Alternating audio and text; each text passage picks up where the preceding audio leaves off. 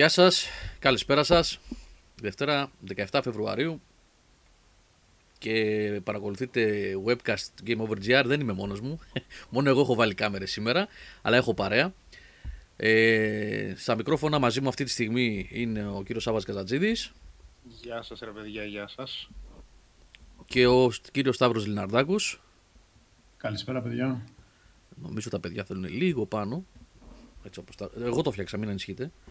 Σάβα και σταυρο Σε λίγο περιμένουμε και τον κύριο Πλωμαριτήλ να έρθει στην παρέα μας για να περάσουμε εδώ πέρα τώρα 2-2,5 ωρίτσες συζητώντας επικαιρότητα, παιχνιδάκια και διάφορα άλλα πράγματα. Ε, καλησπέρα να πούμε στα παιδιά που είναι στο chat. Καλώς ήρθατε στην παρέα και ευχαριστούμε παιδιά για μια ακόμα βραδιά που είστε εδώ. Είναι όλα τα φιλαράκια εδώ μέσα από ό,τι βλέπω. Άρωτρολ, Σάβα Όφ, Τζόρτσι Εξίδρα, Λουπ Γκαρού, Πιτ Ράγκς, Μιχάλης Αντών, έχασα το chat. Το ξανάβγαλα. Γιάννης Καμπάς, Τζέστερ, Κρέιντλ, όλα τα παιδιά. Τζον JP, Jim Pap, όλοι. Γεια σας παιδιά, καλώς ήρθατε. Και στο chat είναι και ο κύριος Νικόλας Μαρκόγλου. Στο ρόλο moderator. Ακούγομαι πιο ψηλά από τα παιδιά, θα το φτιάξω αμέσως παιδιά. Το κατέβασα ήδη λιγάκι. Αν υπάρχει πρόβλημα μου λέτε. Λοιπόν, ε, στο chat λοιπόν είναι και ο κύριος Νικόλας Μαρκόγλου, ο οποίος ε, τα κατάφερε. Ε, ήρθε ο Μαρκόγλου Junior πριν από μερικές ημέρες. Το χαρμόσυνο γεγονός λοιπόν έγινε. Και αυτό θα απουσιάζει για κάποιες εβδομάδες ο Νικόλας. Νικόλα να σου ζήσει με υγεία, να είστε καλά και εσύ και η Λίλιαν να το χαρείτε. Όλα τα καλά να τα έχει το παιδάκι σας και να είσαστε κι εσείς γεροί να το ευχαριστηθείτε. Να, το, να ευχαριστηθείτε λέω την οικογένειά σας, να, όλο αυτό το πράγμα. Το υπέροχο. Ε, αυτά. Έχουμε μεγάλη χαρά. Έχουν, ε, έχουν προκύψει... Εκτός σύνδεσης. Με, Ναι, με έπεσε το που, stream. με το που είπες ε, θα προκύψουν πολλά πράγματα. έπεσε. Να, επανέλθε, επανέλθε. Ναι, ναι. Ε, το βλέπω. Το βλέπω. Δεν ε, ξέρω τι συμβαίνει, παιδιά, γιατί εγώ έχω ένα, ένα net traffic εδώ πέρα. Το έχω βάλει για αυτή τη δουλειά ακριβώς. Ε, για να βλέπω δηλαδή ότι κυλάνε όλα καλά και ε, δεν ξέρω τι να πω. Ε, βλέπω ότι για λίγα δευτερόλεπτα κόπηκε. Ε, και την προηγούμενη εβδομάδα το έκανε αυτό. Ε, ειλικρινά δεν, ε, δεν έχω λόγια γιατί έχουμε εκατοστάρα γραμμή αυτή τη στιγμή δοκιμασμένη 100 up 10, 100 down συγγνώμη 10 up με power line σύνδεση δουλεύουν όλα εδώ πέρα τέλεια παίζω παιχνίδια από το PC μέσα δεν, δεν ξέρω δεν ξέρω αν είναι το YouTube αν είναι κάτι που φταίω εγώ παιδιά sorry γι' αυτό Τέλος πάντων αυτή τη στιγμή βλέπω ότι δίνει κανονικά λοιπόν ε, Καλώς τον Νίκο. Α, καλησπέρα, παιδάκια. Καλώς Είμαστε τον Νίκο. αέρα. Είμαστε στον αέρα, Νίκο. Γεια σου Νικολή. Ωραία. Γεια σου, Σάβα. Βάλε μια κάμερα γιατί είμαι μόνος μου σήμερα. Δεν νιώθω Ναι, άσχημα. ναι, ναι. Μμμ. Κάτσε να σχήμινο το πλάνο μου. Λοιπόν, δεν έχουμε προετοιμάσει κάποια. Να το ο Νικόλας. Γεια σου, Νίκο. Δεν έχουμε τι- ε, προετοιμάσει κάποια θεματική εκπομπή σήμερα. Είχαμε πει ότι. ε, Δεν είχαμε πει, είχα ρίξει εγώ μια ιδέα έτσι στο live επάνω την ώρα που κάναμε την προηγούμενη εβδομάδα. Ε, να κάνουμε κάποια θεματική με co-op. Βέβαια, από θεματικές ιδέες να πέσουν και όλα μπορούν να γίνουν. ε. Δεν είναι μόνο αυτό. Ε, αλλά ε, επειδή δεν έχουμε προλάβει, θα πάμε με κανονική ροή. Έτσι, ε, κανονική ροή προγράμματος ε, με παιχνίδια που παίζουμε, με παιχνίδια που κυκλοφορούν αυτές τις ημέρες. Ε, έχουμε επικαιρότητα. Οπότε θα πάμε έτσι. Ε, θα ξεκινήσω από μία είδηση της προηγούμενης εβδομάδας που εγώ την έχω κρατήσει, είναι πολύ σημαντική. Ε, είναι ότι ε, επιπροσθέτως αυτό που είχαμε πει την προηγούμενη εβδομάδα για το στούντιο την Archetype Entertainment που άνοιξε ε, που δημιουργήθηκε τώρα πριν από λίγο καιρό από την ε, Wizards of the Coast που είχαμε πει ότι έχουν πάει στελέχη της BioWare εκεί πήγε, βγήκε ανακοίνωση ότι πήγε και ο Καρπίσιν ε, στο δυναμικό εντάχθηκε ε, Dream Team κάνουν αυτοί. ναι ε, ο Drew Καρπίσιν παιδιά είναι ο άνθρωπος που έχει γράψει μεταξύ άλλων τα πρώτα δύο Mass Effect και το Kotor νομίζω θυμάμαι καλά Σάβα, Νικόλα Τα Νικόλα λέω, βιβλία Σάβα, για το Νίκο Mass Effect, Τα δύο πρώτα. ναι. Δηλαδή όλο το lore εκείνο του Ναι, όλο το lore βασικά, ναι. Mass Effect. Ε, Μας ενδιαφέρει ότι έχει γράψει το Mass Effect. Βασικά μας ενδιαφέρει αυτό, ναι. Αυτό μας ενδιαφέρει. Και έχει γράψει και νομίζω ότι έχει γράψει και πολλά βιβλία Star Wars αυτός. Νομίζω, δεν είμαι σίγουρος γι' αυτό βέβαια, αλλά νομίζω. Ε, Αν ήμασταν σε άλλα βιβλία, αν μου έλεγες για Star Trek βιβλία ή για κάτι άλλο, μπορεί να θυμόμουν το αν είχε γράψει κάτι, αλλά Star Wars δεν έχω διαβάσει και δεν έχω ασχοληθεί σχεδόν ποτέ με κάτι. Οπότε... Πάντως είναι μια, μια περίπτωση αυτό το, το στούντιο.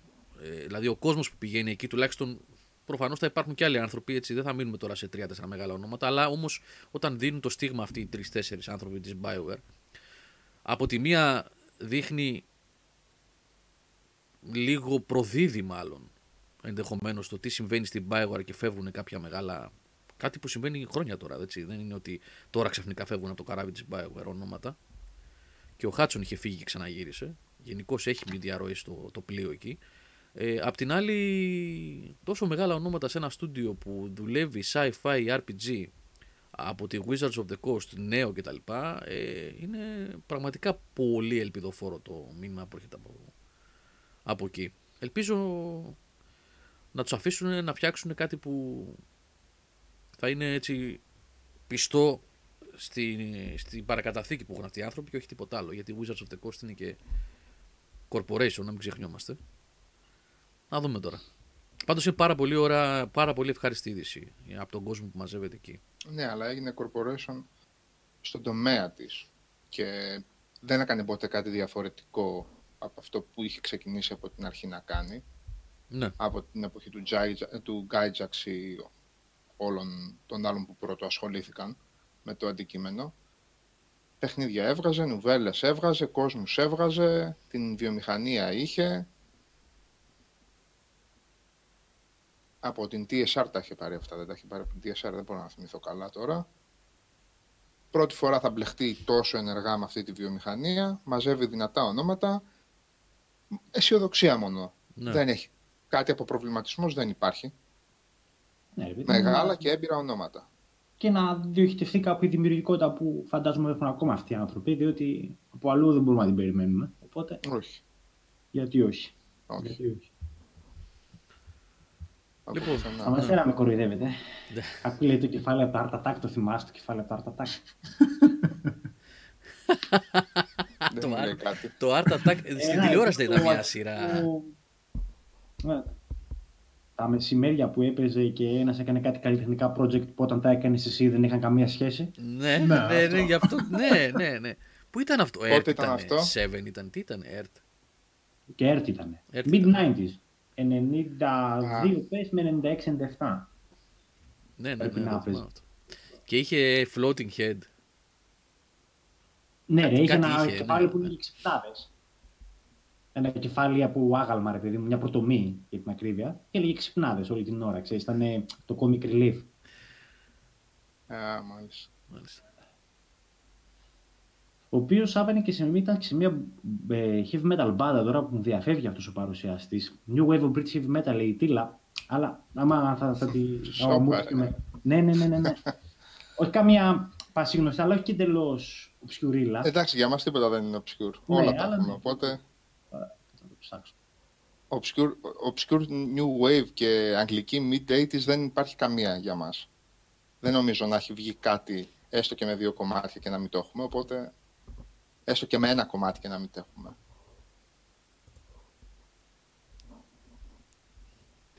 Ωραία, λοιπόν, να δω λίγο εδώ που λένε τα παιδιά στο chat για το.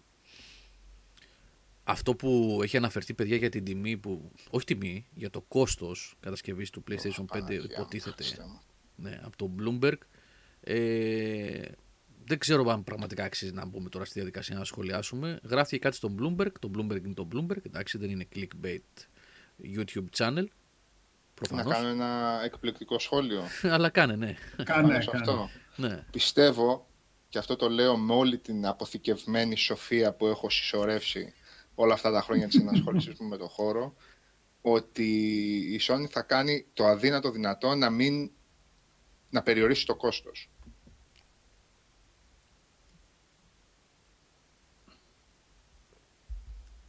Αυτό ήταν, αυτό, Αυτό. ήθελα να πω. Α, Αυτό.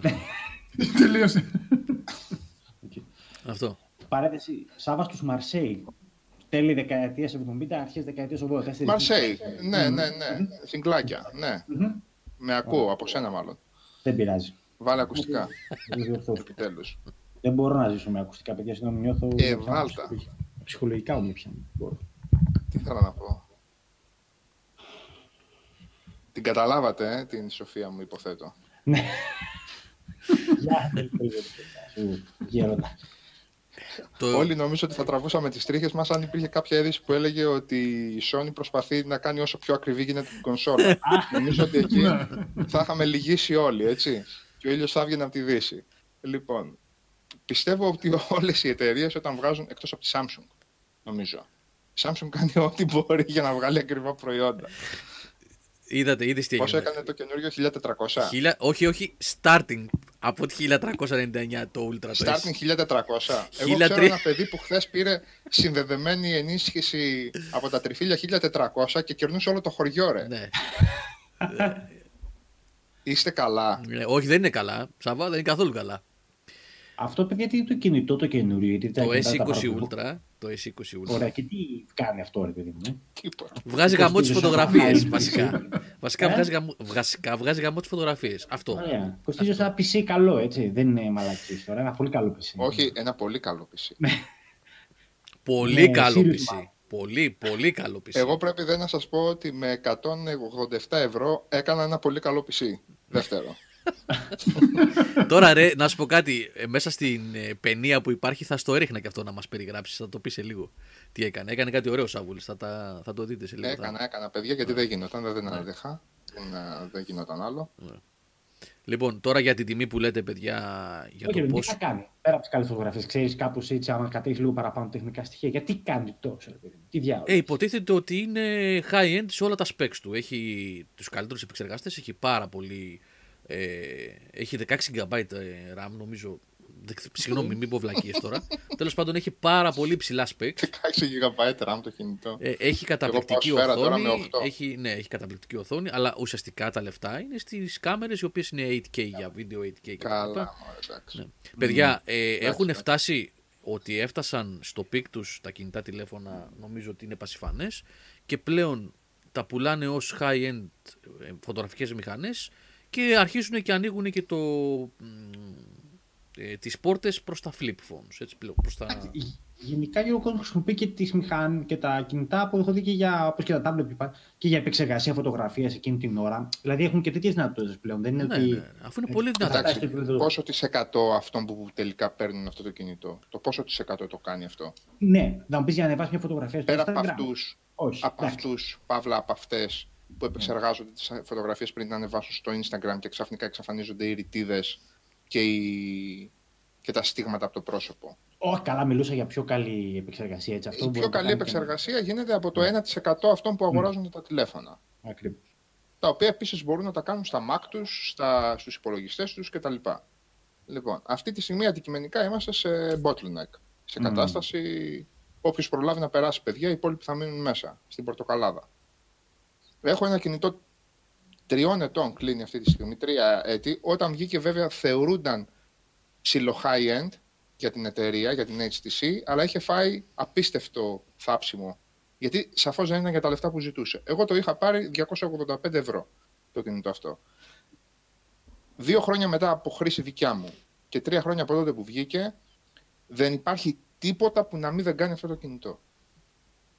Στα καθημερινά. Δεν υπάρχει ακόμα μέρα που άνοιξε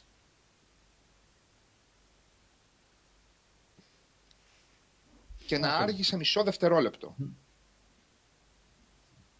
Ιδίω τώρα το χειμώνα που το έχω ανοιχτό όλη μέρα, με δεδομένα, με Wi-Fi, με άνοιξε, κλείσε, μπες, βγες κτλ. Δεν υπάρχει κάτι που να κόλλησε ένα δευτερόλεπτο. Υποθέτω δηλαδή ότι κάποια στιγμή στη ζωή του ένας άνθρωπος, αν δώσει 500 ευρώ για ένα κινητό, μπορεί να του πάει και 7 χρόνια. Και 6-7 χρόνια. Εκτός αν τα καταστρέφουν οι εταιρείες όπως κάνουν συγκεκριμένες εταιρείες Ναι, ναι. και μετά τρώνε τα, τα πρόστιμα, τα αστεία βέβαια τα πρόστιμα από πάνω. Έφαγε λέει πρόστιμο ποιος, η γνωστή εταιρεία κάτι εκατομμυριάκια εκεί πέρα, επειδή αργούσε, τα- ε, αργούσε τα κινητά με το κάθε καινούριο update και χέστηκε φοράδα σταλόνι. Αυτό έχει. Αυτό που λες. Νομίζω στη Γαλλία το έφαγε αυτό. Ναι. Είναι μια πραγματικότητα. Γαλλικό έτσι. ήταν αυτό. Ναι, αλλά ήταν Γαλλία. Ήταν μεμονωμένο, ήταν Ναι. στη Γαλλία αυτό. Όχι, όχι. Καταδίκη. Ε, ότι τα Ότι τηλέφωνα συνέβαινε, συνέβαινε. καταστρέφονται το με τα updates. παραδεχτήκαμε βεβαίως. όλοι. Ναι, ναι. Νομίζω και η μαμά μου το παραδέχτηκε ε, πάνω σε αυτό το τομέα. Δεν νομίζω να υπάρχει κάτι. Τώρα, από εκεί και πέρα, με γεια τους, με χαρά τους είπαμε. Απλά θέλω να πω ότι αυτό το σκηνικό που κάποτε το σχολιάζαμε πριν 4-5-10 χρόνια, όχι 10, πριν 4-5 χρόνια και γινόμασταν λίγο μίγλες, αυτό το πράγμα το βγαίνει καινούριο κινητό από το περσινό που το είχα πάρει 1200 και να δώσω άλλον κατοστάρικο να πάρω το φετινό δίνοντας το παλιό το περσινό για να μπορέσω να πάρω τον 1300. Νομίζω ότι πλέον αγγίζει όρια γελιότητας. Οπότε, why? Why?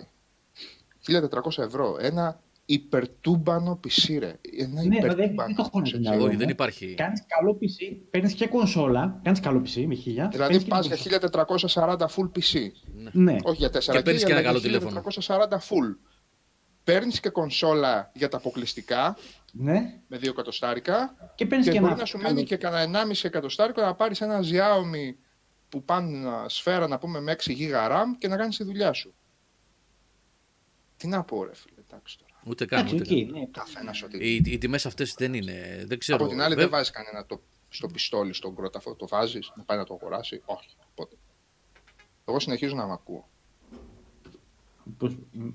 Για μίλα Σάβαρα λίγο, μήπως είμαι εγώ να δω πώς... Ένα, δύο, ένα, δύο. Ε, ναι, μ' ακούω. Όχι, πάρα εντάξει. Δεν προλάβα ρε Σάβα. Ο, ο Ήμπρα, κατα- ο Ήμπρα Ένα, δύο, Κατάμπρα, ένα, δύο. ο Ήμπρα Κατάμπρα μου λέει, γράφει αυτό που μου είπε η γυναίκα μου χτες. Βλέπαμε, γιατί βλέπαμε δύο-τρία βιντεάκια από τις παρουσιάσεις που γίνανε για το τηλέφωνο αυτό. Και βλέπαμε όμως συγκεκριμένα, βλέπαμε το, το πώς λέγεται, Zen, ε, flip, flip το λέει, αυτό που α, ανοίγει. Γιατί μαζί με τα S20 παρουσίασε και το πρώτο της, το, το δεύτερο, το δεύτερο τηλέφωνο της που ανοίγει, απλά αυτό είναι μικρό, δεν είναι σαν το, το πρώτο. Πόσες είναι Είναι σε το tablet. αυτό, πόσο γίνει το χτάρι. Όταν Όταν ανοίγει. ανοίγει. Όχι, ένα κανονικό smartphone. 7 νομίζω, 6 κόμμα Α, κάτι. Απλά διπλώνει. Flip έτσι. Zen. Ευχαριστώ, Θάνο. Flip Zen. Λοιπόν, γιατί είχε παλιά Samsung, όπως πάρα πολλοί κόσμος, αυτά τα, τα κλασικά που ανοίγαν και μου λέει Α, θα ήθελα πολύ ένα τέτοιο, μου αρέσει. Και μόλις τρέχει το βίντεο και φτάνει στο τέλος και λέει, του γράφει τιμή, ότι κάνει, ξέρω εγώ, ε, 1380. Το είχες, ήταν συγκριτικό τεστ με το καινούριο της Motorola που είναι και αυτό ας πούμε τέτοιο. Και μου λέει είσαι με τα καλά σου; Όχι εμένα, είναι, είναι με τα καλά τους. Παίρνουμε αυτοκίνητο, λέει καινούριο με 1400 ευρώ. Τι, τι είναι, λέει, τι είναι αυτό που κάνει 1400 ευρώ. Ένα τηλέφωνο. Αλμέρα το 2003, το πέρασε φίλος παραπάνω. Ναι, Α, αυτό Nissan, επειδή το λοιπόν. έγραψε, το είπε ο Ήμπρα Κατάμπρα, ότι παίρνεις ένα Nissan Almera του 2003. Και Nissan Almera παίρνεις και Hyundai Accent, παίρνεις και ό,τι θέλεις παίρνεις με 1400 Ήμπρα Κατάμπρα. Όχι, δεν είναι αυτά τα πράγματα. Τέλο πάντων. Καλό. Τώρα που πέτε μια και είμαστε στα κινητά και έχετε δει κάτι βιντεάκια που ανεβαίνουν το τελευταίο καιρό στο YouTube που έχει charts με τις μεγαλύτερες πωλήσεις κινητών, με τους πιο πετυχημένους καλλιτέχνες εμπορικά που πάνε λίγο έτσι πάνω κάτω μπαρίτσες. Έχετε δει κανένα Ε, τέτοιο; Είχε Ε; και τις πωλήσεις κονσολών, αυτές τις μπαρίτσες που τρέχουν δεξιά και αριστερά. Έτσι, ναι. μπράβο, που λίγο χάνες, αλλά ναι, τέλος πάντων δεν ξέρω Ναι. κατά πόσο για τους είναι. Δεν τα έχω επιβεβαιώσει σε κανένα. Είχα, είδα τις πωλήσεις των κινητών που λέτε. Η Nokia ήταν 10 στα 10 τη... μέχρι το 2007, το 6. Δηλαδή μέχρι τα πρώτα βαρβάτα smartphone, ρε παιδί μου. Είχε όλη τη δεκάδα των πρώτων κινητών σε αριθμούς αδιανόητου. Τώρα μιλάμε για 100 εκατομμύρια συσκευές, 200 εκατομμύρια συσκευές. Οι δικοί μου που είχαν όλοι έριξαν που διάλογο τίποτα κανένα. Όλα ήταν. Ε, πρέπει να έχει. και Το θέμα πώς έχασε όλη αυτή την αγορά, ρε παιδί μου. Τρομερό, ε. Την έχασε. Είδες πώς Μετά άλλαξε τα την συμφωνία, πράγματα, ναι. φαντάζομαι, με, την, με τα Windows από πού δεν έφταιγε αυτό τώρα, δεν ξέρω. Ναι, κάτι, Το κάτι Motorola που φλιπάρει, το Motorola που φλιπάρει κα- κάνει 1600 ευρώ. 1500, ναι. 1500 έχει το Motorola και 1380 έχει το, τη Samsung που βγάλε τώρα. Καλά. Ναι, είναι... Τα Moto G δεν μας κάνουν προφανώς. Εντάξει, το θέμα είναι, θα φανεί αυτό. Αυτοί δίνουν, αυτοί προσφέρουν. Το θέμα είναι πόσο θα πουλήσουν, έτσι. Δεν νομίζω ότι υπάρχει πολλοί κόσμος πια που ε, θα το δίνει 1400 και 1500 ευρώ για τις ναυαρχίδες. Ε, είναι ξεκάθαρα τα πράγματα. Με, όταν με 150, 200, 300, 350 τέλος πάντων μπορείς να κάνεις τη δουλειά σου πάρα πολύ καλά. Έτσι, μπορεί να μην έχεις την καλύτερη φωτογραφική μηχανή στον πλανήτη που έχει 100 επί ψηφιακό zoom, αλλά Klein. Α, εγώ τώρα πρόσφατα πήρα αυτό εδώ πέρα, γιατί χρειαζόμουν ένα ταμπλετάκι μου. Είχα ξεμείνει εγώ με. Μιας και το Τι φέρεις πήρες έτσι, τελικά, δηλαδή. ρε φιλέ; Ε; Τι πήρες; Ναι, αυτό πήγα να πω. Ότι είχα ξεμείνει με το πρώτης γενιάς iPad από το 2000. Ε, δεν γινόταν αυτό τώρα. Ναι, όχι, Εντάξει. δεν, δεν, ε, δεν δουλεύει Εντάξει. πλέον τίποτα. Ήταν μόνο κόμις και βιβλία. Και βρήκα προσφορά αυτό εδώ πέρα, μικρούλι ταμπλετάκι, μικρούλι, φτηνούλι, δεκάρι, είναι το TAF 5 της Huawei. Α, 150 ευρώ. Τι έχει; Τι specs έχει αυτό; Έχει octa-core, 3 GB RAM, δεκάρι είναι Σάβα, 1080. οθόνη Full HD, Ναι, εντάξει, τέλεια. Καλά Σφαίρα είναι. θα πει. comics, καλά. βιβλία, browsing, YouTube videos, Netflix, μια χαρά. 150 ευρώ, ρε φίλε. Εντάξει. Υπάρχουν, προφανώς θα υπάρχουν και άλλα καλύτερα εδώ πέρα. Αν έψαχνα πολύ περισσότερο, όλο και κάτι θα βρίσκα. Αλλά 150 ευρώ, ένα δεκάρι tablet ε, με αυτά τα specs, με 3 GB RAM που είναι σημαντικό να ανοίγουν. Να, Είναι, να, είναι, είναι. να ανοίγουν οι σελίδες. Να ανοίγουν. Χρειάζεται. ναι. Ε; Χρειάζεται. Ναι, αυτό. Εντάξει. Τρία χρειάζεται. Τελείωσε. Και έκανα τη δουλειά μου τώρα. Α, Βέβαια, ο καθένας αναλόγως με το πορτοφόλι του ψηφίζει έτσι. Ο καθένας ό,τι θέλει. Είναι το TAF 5, παιδιά. MediaPad TAF 5 της Huawei. Το έχουν σκότωμα αυτές τις μέρες. 150, 149, 159 λόγω. Α, έχετε το νου σας, αν σας ενδιαφέρει κάτι τέτοιο. Γενικότερα έχετε το νου σας όταν κάνετε αγορές. Γιατί γράφεις MediaPad, επειδή μια εβδομάδα εγώ το πέδευα να το. ήμουνα το βάζα καλάθι, το βγάζα σε, από το καλάθι. Το βάζα, το βγάζα. Ε, και ξαφνικά το βρίσκω κάπου 20 ευρώ φθηνότερα. Σε 2-3 καταστήματα και μου βγαίναν και πρώτα-πρώτα. Και όχι μόνο στην πλατφόρμα της Scrooge, ή, ξέρω εγώ, Best Buy ή οτιδήποτε άλλο. Λέω γιατί ρε φίλε, κάτσε 20 ευρώ, πάμε να πάρουμε. Κανείς δεν έγραφε στην αναζήτηση στο αποτέλεσμα ότι ήταν άλλο μοντέλο με 2 GB RAM. Έπρεπε να πας όταν έμπαινες μες στο κατάστημα, scroll down κάτω-κάτω στα specs, σε δεύτερο tab πολλές φορές, για να δεις ότι ήταν με 2 GB RAM. Αυτός ο διαχωρισμός, ιδίως επειδή δεν, δεν το ξέρω το Best Buy, γι' αυτό δεν το λέω, δεν το αναφέρω, αλλά ιδίως στο Scrooge νομίζω ότι θα έπρεπε να είναι σαφής και διακριτός από την αρχή. Ναι, δεν φαίνεται.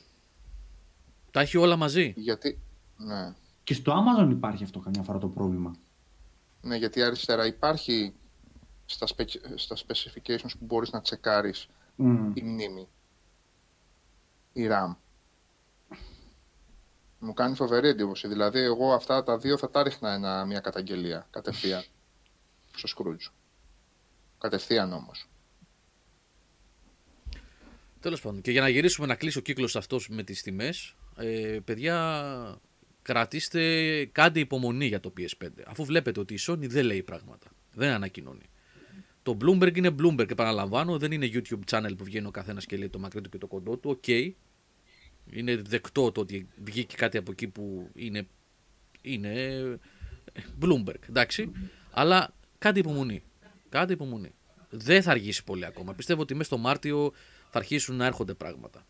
Επίσης, κάντε υπομονή γιατί ε, έχω ακούσει από δύο-τρεις πηγές εδώ στην Ελλάδα από αντιπροσωπείες μιλάω πάντα, όχι ο, ο φίλος μου, από ανθρώπους της αγοράς δηλαδή που επικοινωνούν και με, το, και με τους ανθρώπους στο εξωτερικό ότι ε, είναι συγκρατημένοι για, τε- για το νέο hardware γενικότερα και για, το, και για της Microsoft και για της Sony ε, λόγω της ιστορίας με την επιδημία με τον ιό στην Κίνα με τα εργοστάσια που κλείνουν και τα λοιπά. Οπότε ε, κανείς δεν ξέρει τι θα γίνει, πότε θα δουλέψουν τα εργοστάσια, αν θα επαρκου- ε, επαρκούν τα εργοστάσια που δουλεύουν για να παράξουν όλες τις ποσότητες που χρειάζονται κτλ. Τώρα θα μου πείτε εδώ πέρα το ζητούμενο είναι να μην είναι- ξεφύγει η επιδημία και να μην έχουμε νεκρούς και να μην πεθαίνει κόσμος. Και όχι αν θα παράξουν τα εργοστάσια πλακέτες για το PS5 γιατί αυτό είναι το πρώτο πράγμα που μας ενδιαφέρει. Θα έπρεπε να μας ενδιαφέρει. Αλλά ναι ε, επάνω στη συζήτηση λοιπόν να ξέρετε ότι υπάρχει πρόβλημα γενικότερα ε, νομίζω το έχετε διαπιστώσει κιόλας και έχουν ανακοινωθεί και καθυστερήσεις σε πολλά προϊόντα και σε παιχνίδια κτλ. Οπότε Θα είναι όλο γράφει. Γιατί δεν μπαίνεις, Ναι, παίζεις γιατί δεν Division; μπαίνεις. γιατί δεν μπαίνεις; Όλο γράφει και μας αποσυντονίζεις, να Ναι. πούμε. Καλό ήταν στο Division. Εγώ Αν έκατσα. πάει πάνω από 4,99 θα είναι δύσκολα. Αν πάει από κάτω θα είναι εύκολα. Αν πάει πάνω από 1000 θα είναι πράσινα. Και αν πάει κάτω από 200 θα είναι κόκκινα. Μπες ρε Θάνο. Εντάξει, πάνω από 4,99 παιδιά νομίζω ότι. Καλός είναι, ρε. Λες να μην είναι καλός. Ναι, ναι, αυτό λέω. σε αυτά ο, στο shooter. Μόνος του έβγαζε το rate, να πούμε. Εγώ πάντως Ναι, σιγά, έπαιξα με θέλεις το και Γιάννη. πρόσκλη- Πρόσκληση. Ναι, έ- έπαιξα λίγο με το Θάνο και το Γιάννη. Εσύ έπαιξες μετά, αφού Ναι. βγήκατε. Μόλις, μόλις τελείωσε ο το- Θάνος, γιατί εγώ δεν ήμουν στο stream. Εγώ ήμουν στο chat, Ξέρω, ρε. αλλά δεν Έβλεπα. ήμουν. Ναι. Ε, εντάξει, τρία missions έπαιξα με τα παιδιά. Δεν, δύο missions μόνος μου και άλλα δύο με τα παιδιά. Ε, δεν κατάλαβα διαφορές από το πρώτο Division. Δεν ξέρω τι γίνεται παρακάτω. Θα μας πει ο Θάνος, άμα θέλει να μπει. Ή ο Γιάννης, ο John Bob, που με είχε πάρει στην πλάτη και πήγαινε και μου δίνει όπλα. Μάζευε ο Γιάννης, μου λέει γέλα, έχω μοβ. και έριχνε ο Γιάννης κάτω. Κουβάλημα. ίδιο, Και ίδιο, ίδιο. κουβαλούσαν, ρε. ίδιο με το πρώτο μου φάνηκε ρε παιδιά, δεν ξέρω τώρα. Και εμένα αυτό που έβλεπα, ίδιο μου φάνηκε. Ναι. Γεια σου, Ντόπα. Γεια σας, ρε παιδιά. Λέει δυστυχώς έχω καιρό να σα ακούσω. Να Γεια λάβω σου, ρε, υποχρεώσω. Ντόπα. Δεν πειράζει, ρε Ντόπα, να είσαι καλά. Α, Όποτε. μακάρι να είναι ευχάριστες οι υποχρεώσεις. Και όχι μαστίγιο. Ναι. Ελπίζω τώρα που μπήκε και, ο, και είπε και για ο Παντελής, οι Αθηναίοι όσοι προλάβατε να πήγατε να δείτε και τους γενιώτες, έτσι, τους villagers ναι, που δυστυχώς έκαναν δεν καλή πήγα εγώ, συναυλία γιατί σε δεν ανοιχτό πρόλαβα. χώρο. Εγώ, σε είχα, Ναι. εγώ είχα προειδοποιήσει και είχα στείλει μήνυμα από νωρίς. Ναι, Πάνε ναι, δες. ναι, ναι. Δεν σου Ε, είχα πει ότι είναι και καλή περίπτωση και για τη Δάφνη και για πρώτη έτσι ροκ συναυλία. Εγώ είδα πράγματα υπέροχα στα βίντεο που ούτως ή άλλως τα καταφέρνουν τα παιδιά. Και έχει και το, τον Μήτρελο αυτό, τον Πισιόλη, να πούμε με το κλαρίνο, εκπληκτικός, τον οποίο τον έχω δει στα Γρεβενά χωρίς μικροφωνικές, χωρίς τίποτα, με ένα κλαρίνο 8 ώρες. Εκεί με δύο παιδιά, με μια κιθάρα και ένα... Και ένα... Όχι ντέφι, το άλλο, το πιο μεγάλο που είναι, ρε. Το... Νταούλια. Πώς το λέμε, ντα- ο- ούτε ντάουλ, ε. Σαν πολύ μεγάλο ντέφι, αλλά να χτυπάει. Το, σαν φορητό τυπα- τυμπανάκι, πώς το λέμε αυτό. Λοιπόν, Εκεί που φοβερός, χορεύαμε, εκπληκτικός. Ε, Εκεί που θα χορεύαμε τους δανειστές. πού λες, ρε. Τι είπε, ε, τι λέει. Κάτι τέτοιο μεγάλο νταούλι, ντέφιν. κάτι άλλο. Θυμάμαι. Ε, δεν ξέρω πώς το λένε το όργανο, ρε παιδί Δεν μου. ξέρω κι εγώ πως είναι και κανένα ντόπιο εκεί πέρα. Όχι, όχι, έτσι, το φορητό, το, το πολύ μεγάλο, όχι ντέφι να το χτυπάς με το ένα χέρι, ένα μεγάλο, dunk, να κάνεις και έτσι, αλλά έχει και κρικάκια δεξιά και αριστερά. Ναι, έχει πολλά live παιδιά στην Αθήνα, εγώ το λέω έτσι για κάτι πιο, το είπα ως, όχι κάτι πολύ εξειδικευμένο, ως κάτι που μπορούν να πάνε όλοι, γιατί υπάρχουν επιρροές από πολλές μουσικές. Τέλος πάντων, γι' αυτό λέω, μήπως πήγατε. Ε, πάντως πολύ καλός ο τελευταίος που τον Δίκ μια φορά. Ο αγγλόφωνος. Ωραίο. Μμμ, Πολύ ευχάριστο, πολύ συμπαθής ήχους. Θα προτιμούσα να κλαρίνο παραπάνω, αλλά δεν Πιο πολύ πειράζει. κλαρίνο θέλεις εσύ; Ναι, ναι. Μμμ, Ε, γιατί αυτόν τον ήχο τον έχω και από αλλού, εντάξει. μμμ.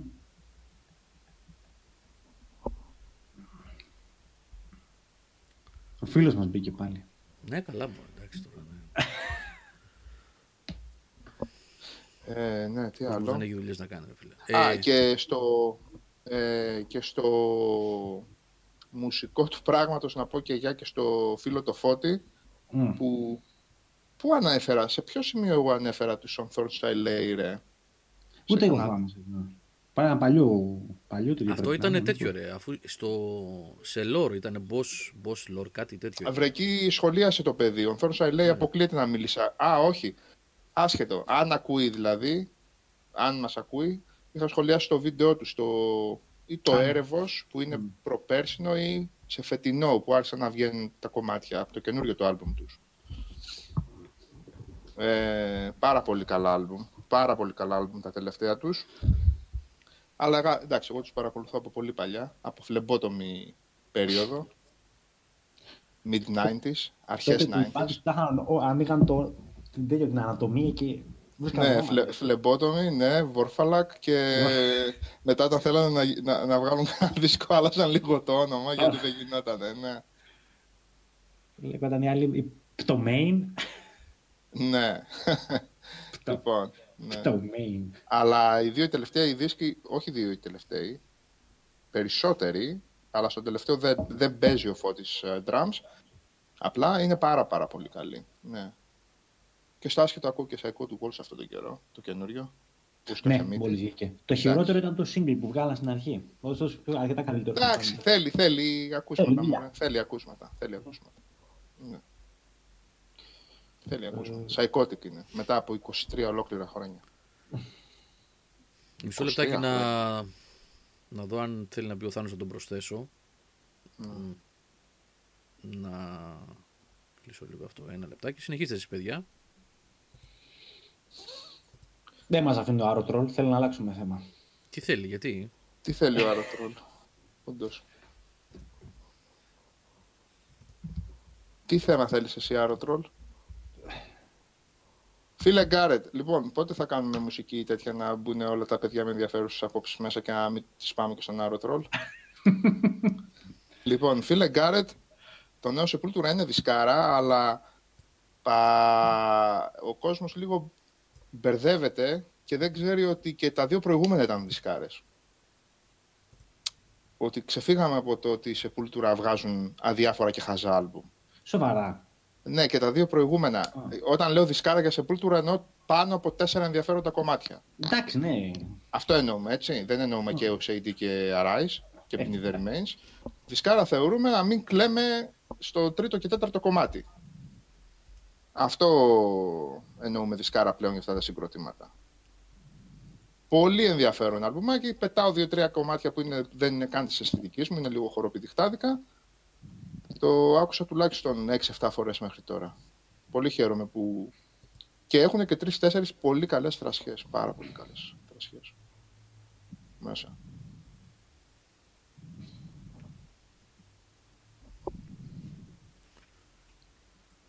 Λοιπόν, ε, ο Θάνος είναι εδώ; Δεν είναι. Γιατί ρωτάει ο κόσμος για το... Ψάχνει μικρόφωνο. Από ό,τι Ψάχνει ψάχνει. μικρόφωνο. Ναι. Γεια σου. Καλώς τον Κώστα. Γεια σας, γεια σας. Γεια χαράς όμως. Γεια σου Κωστή. Ε, για το Dreams που λέτε παιδιά, εγώ δεν έχω δοκιμάσει το, το Creation Mode και ούτε πρόκειται, δεν ξέρω αν θα κάτσω να ασχοληθώ. Αλλά ο Θάνος μου το έχει δοκιμάσει ήδη, θα, θα μας πει αν το έχει δοκιμάσει. Ε, αλλά αυτό το πράγμα με τις ε, ήδη υπάρχουσες δημιουργίες άλλων δηλαδή, ε, είτε είναι, καλά της Media Molecule και εντάξει είναι προ-κατάσταση, αλλά το, αυτό που έχει, υπάρχει από τον κόσμο μπορεί να πέσεις από τη μεγαλύτερη βλακεία που εντάξει είναι για γέλια μέχρι πράγματα που δεν έχουν νόημα, είναι απλά αυτό που είπαμε Instagram φωτογραφίες μέχρι κανονικά παιχνιδάκια, κοίταξα κι άλλα δηλαδή στο Σαββατοκύριακο, μέχρι κανονικά παιχνίδια δηλαδή το, η δουλειά που έχει γίνει θέλει πολύ ψάξιμο, θέλει φιλτράρισμα με τα likes και με τις, αναλόγως με τον δημιουργό κτλ. Ε, αυτό το πράγμα αν ε, βρει πάτημα δηλαδή και όντως πετύχει και υπάρχουν ε, δημιουργίες ε, θα έχει συνεχώς παιχνίδια να δοκιμάζεις. Που, ε, αλλά είπαμε θέλει ξεκαθάρισμα έτσι γιατί έχει πράγματα που είναι 2-3 λεπτά παίζεις και αυτό ήταν τώρα το πού θα πάει αυτό το πράγμα ε, τι σκοπό έχει να κάνει ε, τι σκοπό έχει η Media Molecule να το που μπορεί να το φτάσει και τι θα α, τις φέρει τελικά πίσω ναι, ε, βιολί πιάνο συμφωνώ. Δεν είναι όλα showcase. Λέει ο βιολί πιάνο, ναι Γιώργο, αλλά είναι όλα showcase. Τώρα σοβαρά δεν μπορείς να παίξεις τίποτα. Δεν είναι όλα showcase. Έχει και παιχνίδια. Έχει, υπάρχουν κάποια παιχνίδια. Κάποια, είναι λίγα ακόμα αυτά που είναι ολόκληρα παιχνίδια. Ε, αλλά τα πιο πολλά είναι αυτό που είπαν στην αρχή. Είναι showcase. Έχεις δίκιο. Θέλει χρόνο να δούμε τι ακριβώς μπορεί να κάνει αυτό το πράγμα. Γιατί και το Little Big Planet, παιδιά, στην αρχή μόνο showcase ήταν. Ήταν κάτι μικρά παιχνιδάκια, προσπαθούσε ο καθένας να βρει τα πατήματά του. Και κάποια στιγμή, μετά από μήνες, ένα-δύο χρόνια, είχαν ολόκληρα μίνι παιχνίδια μέσα με το LBP. Τώρα θα δούμε. Μέχρι τι επίπεδο μπορεί να φτάσει, Γιώργο, θεωρητικά αυτό; Ποιότητας παιχνιδιού; Α πούμε, εφαρμογής, να το πω καλύτερα. Δεν ξέρω, ρε Νίκο. Τα εργαλεία που τους δίνει, δηλαδή, αν δεις τι έχουν φτιάξει κάποιοι από αυτούς, ε, μπορεί να γίνει επίπεδο ενός καλού indie παιχνιδιού. Πολύ καλού indie. Δηλαδή, άμα κάτσει ο άλλος να ασχοληθεί. Να σου πω τι λείπει αυτή τη στιγμή. Τα εργαλεία για να φτιάξουν εντυπωσιακά πράγματα υπάρχουν. Αυτό που λείπει αυτή τη στιγμή είναι η διάρκεια. Δηλαδή, να πεις ότι Υπάρχει εκεί έξω ένα παιχνίδι φτιαγμένο από τον Πλωμαριτέλη το οποίο εγώ πατάω start και θα παίξω δύο ώρες. Και είναι ένα ολόκληρο παιχνίδι με αρχή, μέση και τέλος. Τουλάχιστον εγώ δεν έχω βρει κάτι τέτοιο ακόμα. Έτσι. Δεν ξέρω γιατί είναι εκατοντάδες αυτά που είναι πάνω αυτή τη στιγμή.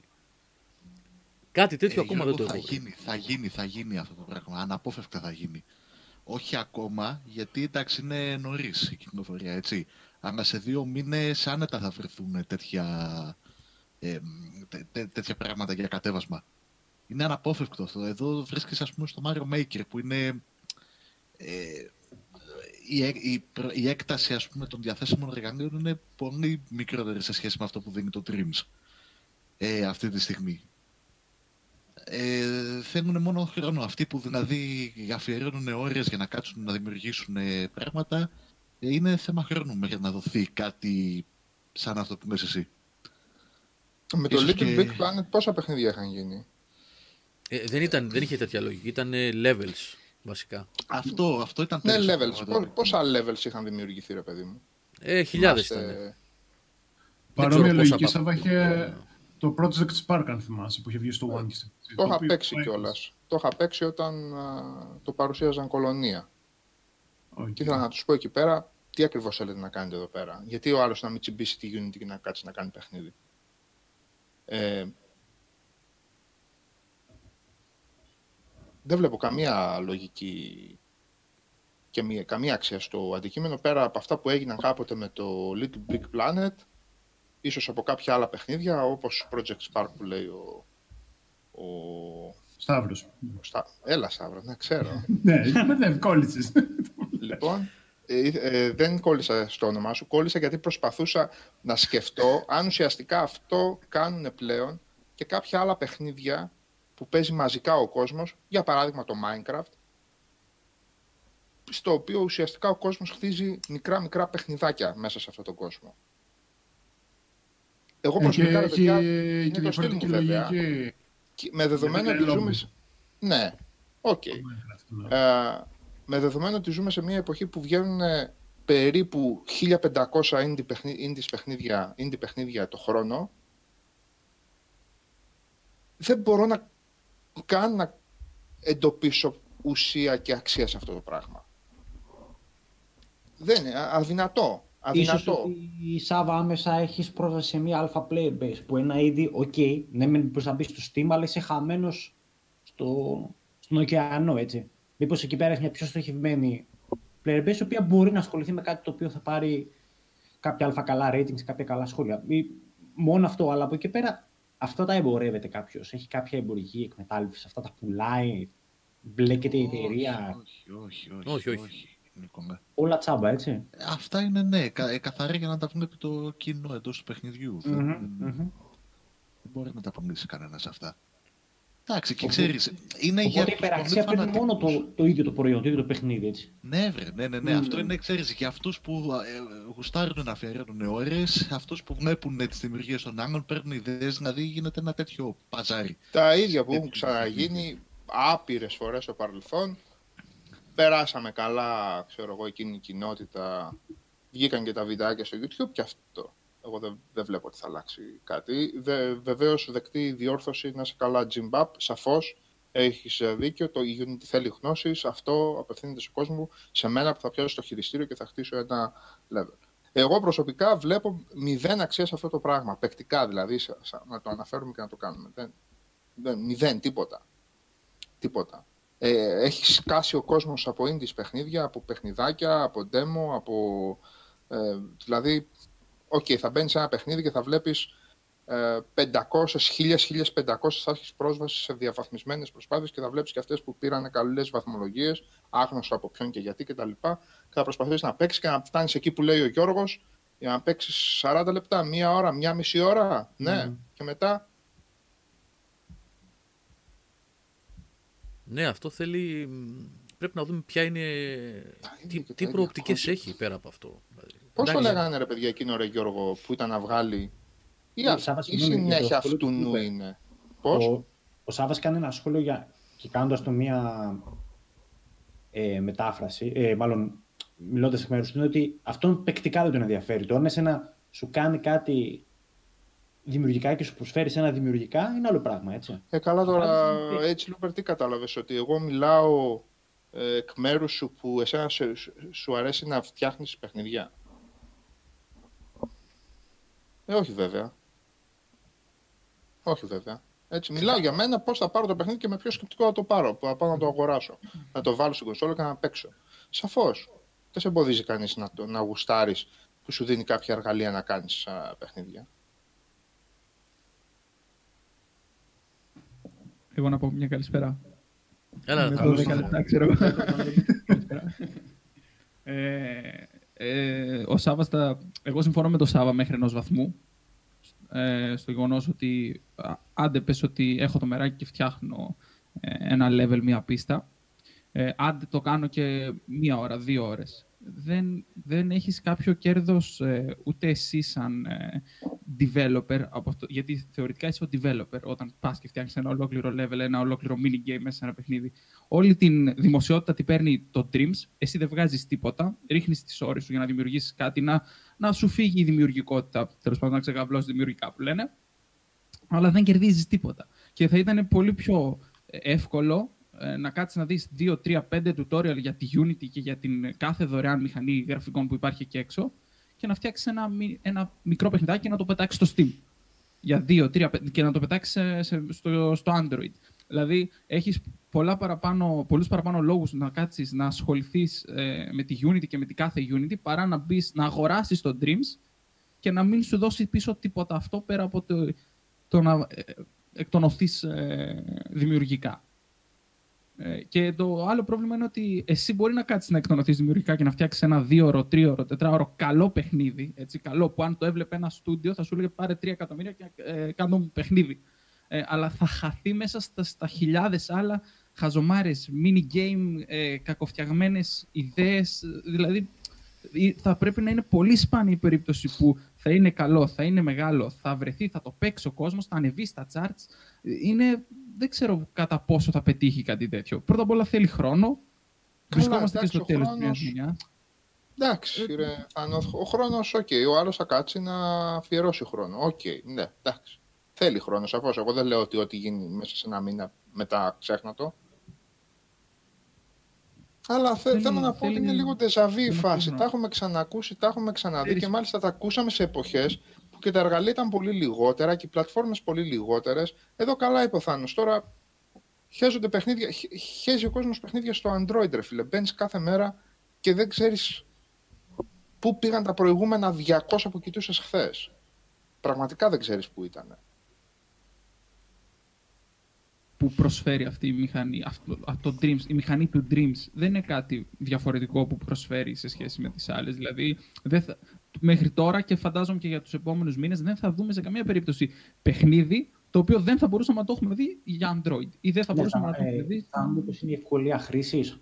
Κατάλαβες. Κοίταξε, είναι, είναι σαφώς πιο εύκολο το να έχεις τα αντικείμενα έτοιμα, να τα διαλέξεις, να τα κάνεις rotate, να τα κάνεις place και τέλος. Απλά θέλω να σου πω ότι αν είναι να αφιερώσεις όλον αυτό το χρόνο και το μεράκι να φτιάξεις κάτι, αφιέρωσε και λίγο παραπάνω χρόνο ώστε να μάθεις την πραγματική μηχανή γραφικών. Καλά, και ναι, εν τέλει εντάξει, να σου εσύ, προσφέρει και- σου λέει εδώ πέρα όμως ότι ο άλλος έχει μια δημιουργικότητα, μπορεί να το κάνει χωρίς κέρδος. Γιατί του δίνει τα εργαλεία να το κάνει. Ή από κάπου μπορεί να ξεκινήσει. Γιατί απλά θέλει να το κάνει. Να είναι, και να είναι το πρώτο του βήμα. Έτσι. Ναι, οκ. Μα σαφώς γι' αυτό είναι φτιαγμένο το παιχνίδι και προφανώς σε αυτούς τους ε, ανθρώπους απευθύνεται. Αλλά εν τέλει, ποιος κερδίζει από αυτό το πράγμα, δεν καταλαβαίνω. Αυτός που απλά θα ξεδώσει δημιουργικά. Οκ, ας πούμε ότι ε, κερδίζει και το, το παιχνίδι είναι φτιαγμένο για αυτούς που θα ξεδώσουν δημιουργικά. Πόσοι είναι αυτοί που θέλουν απλά να μπουν και να ξεδώσουν δημιουργικά; Και εγώ, σαν παίχτης, τι κερδίζω από αυτό; Γιατί εσύ, εσύ η δημιουργικότητά σου μπορεί να φτάνει ταβάνι στο να βλέπεις μια μπάλα να κάνει κύκλους και να μαζεύεις πόντους. Ε, εμένα αυτό μου, μου είναι άχρηστο σαν παίχτη και η δικιά σου δημιουργία ε, καλύπτει μια καλύτερη, ξέρω εγώ, και ανεβάζει τον αριθμό ηλίθιων δημιουργιών ε, και κρύβει κάποιες Ε, καλύτερε. αυτό θα φιλτραριστεί από την κοινότητα σιγά σιγά με τον καιρό.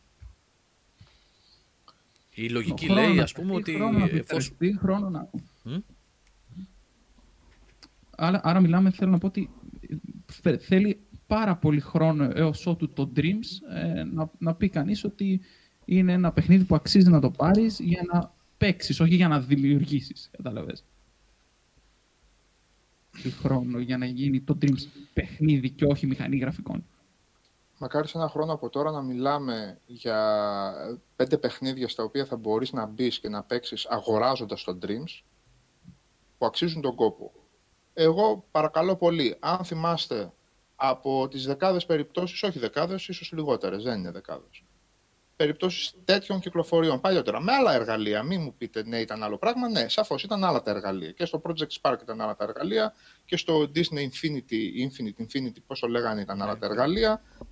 Ε, και στο Little Big Planet ήταν άλλα τα εργαλεία. Αλλά θέλω να πω. Γινόταν ακριβώς το ίδιο. Το Trials με τις μηχάνε. Ήταν trials. συγκεκριμένο κιόλας το concept. Λοιπόν, ναι, να μου πει είχε... κάποιος κάτι που θυμάται και που έμεινε, ρε παιδί μου, που εκείνο το κομμάτι, τώρα το άλλο το παραμύθι που γράφει ένα παλικάρι πάνω που αν το δεις θα σε πάρουν κιόλας στην, στην εταιρεία. Το, στο Little Big Planet, τρία παιδιά που είχα γνωρίσει στο booth της Sony, ήταν από το community το οποίο παρήγαγε levels ε, από, Little από LBP2 νομίζω κιόλας. Γιατί ήταν στο LBP3 αυτά τα παιδιά. Μία κοπέλα και άλλα δύο παιδιά ήταν από το community. So what? So what; Μεταξύ των εκατομμυρίων επιπέδων που είχαν ανέβει. Αν θυμηθείτε τώρα, γράψτε το και παρακάτω. Και σε δύο ώρες αν θυμηθείτε, γράφτε το. Να πάμε να το τσεκάρουμε, ρε παιδί μου. Να αγοράσουμε εκ των υστέρων το LBP ή το Spark, αν και νομίζω αυτό έχει καταργηθεί.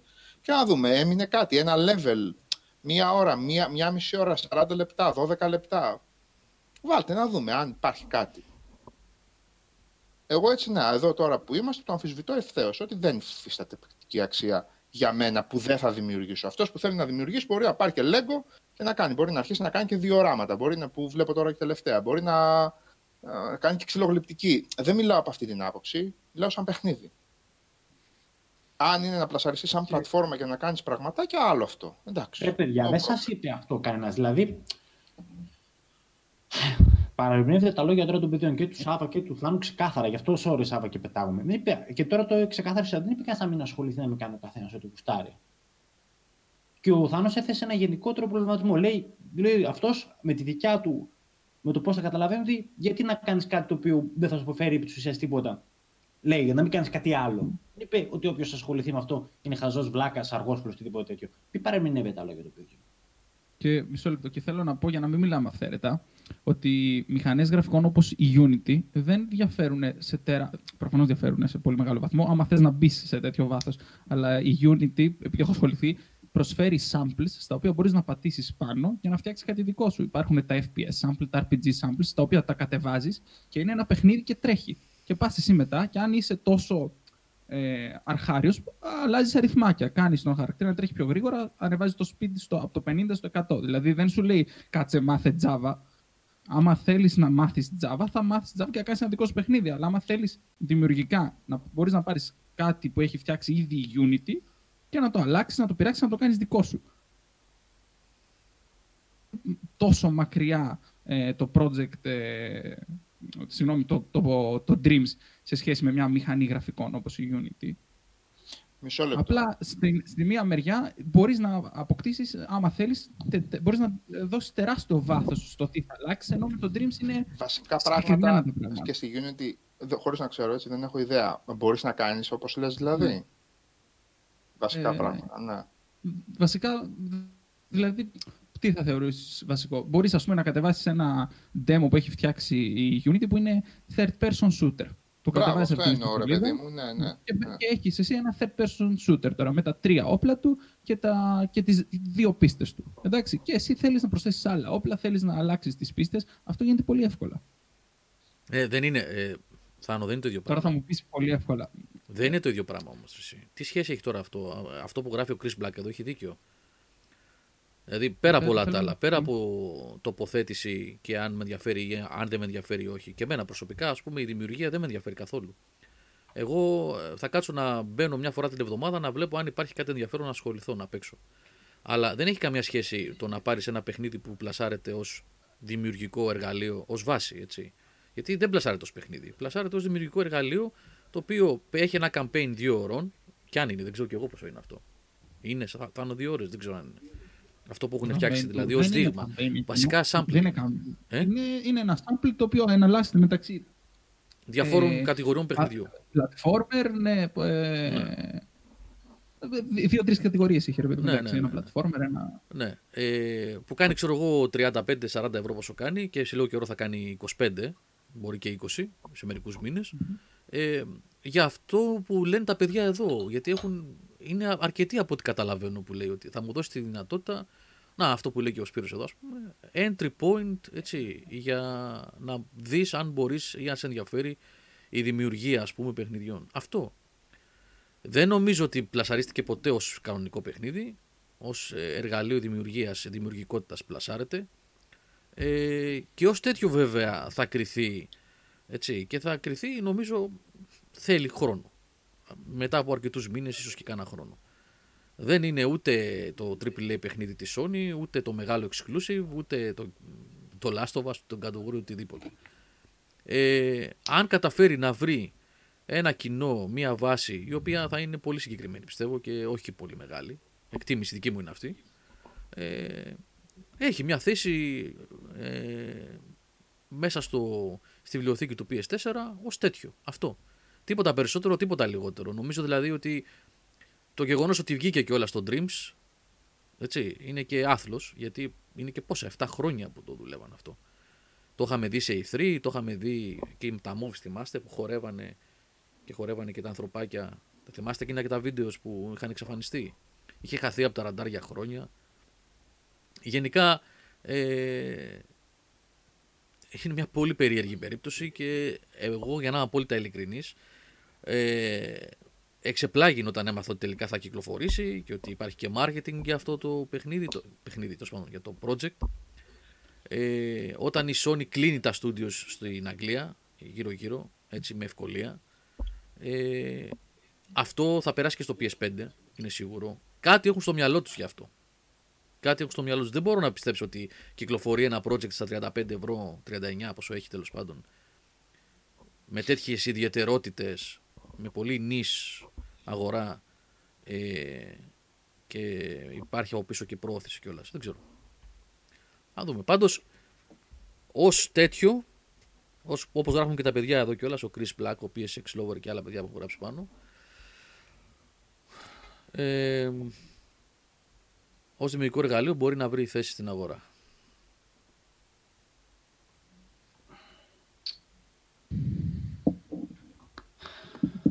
Δεν ξέρω. Ε,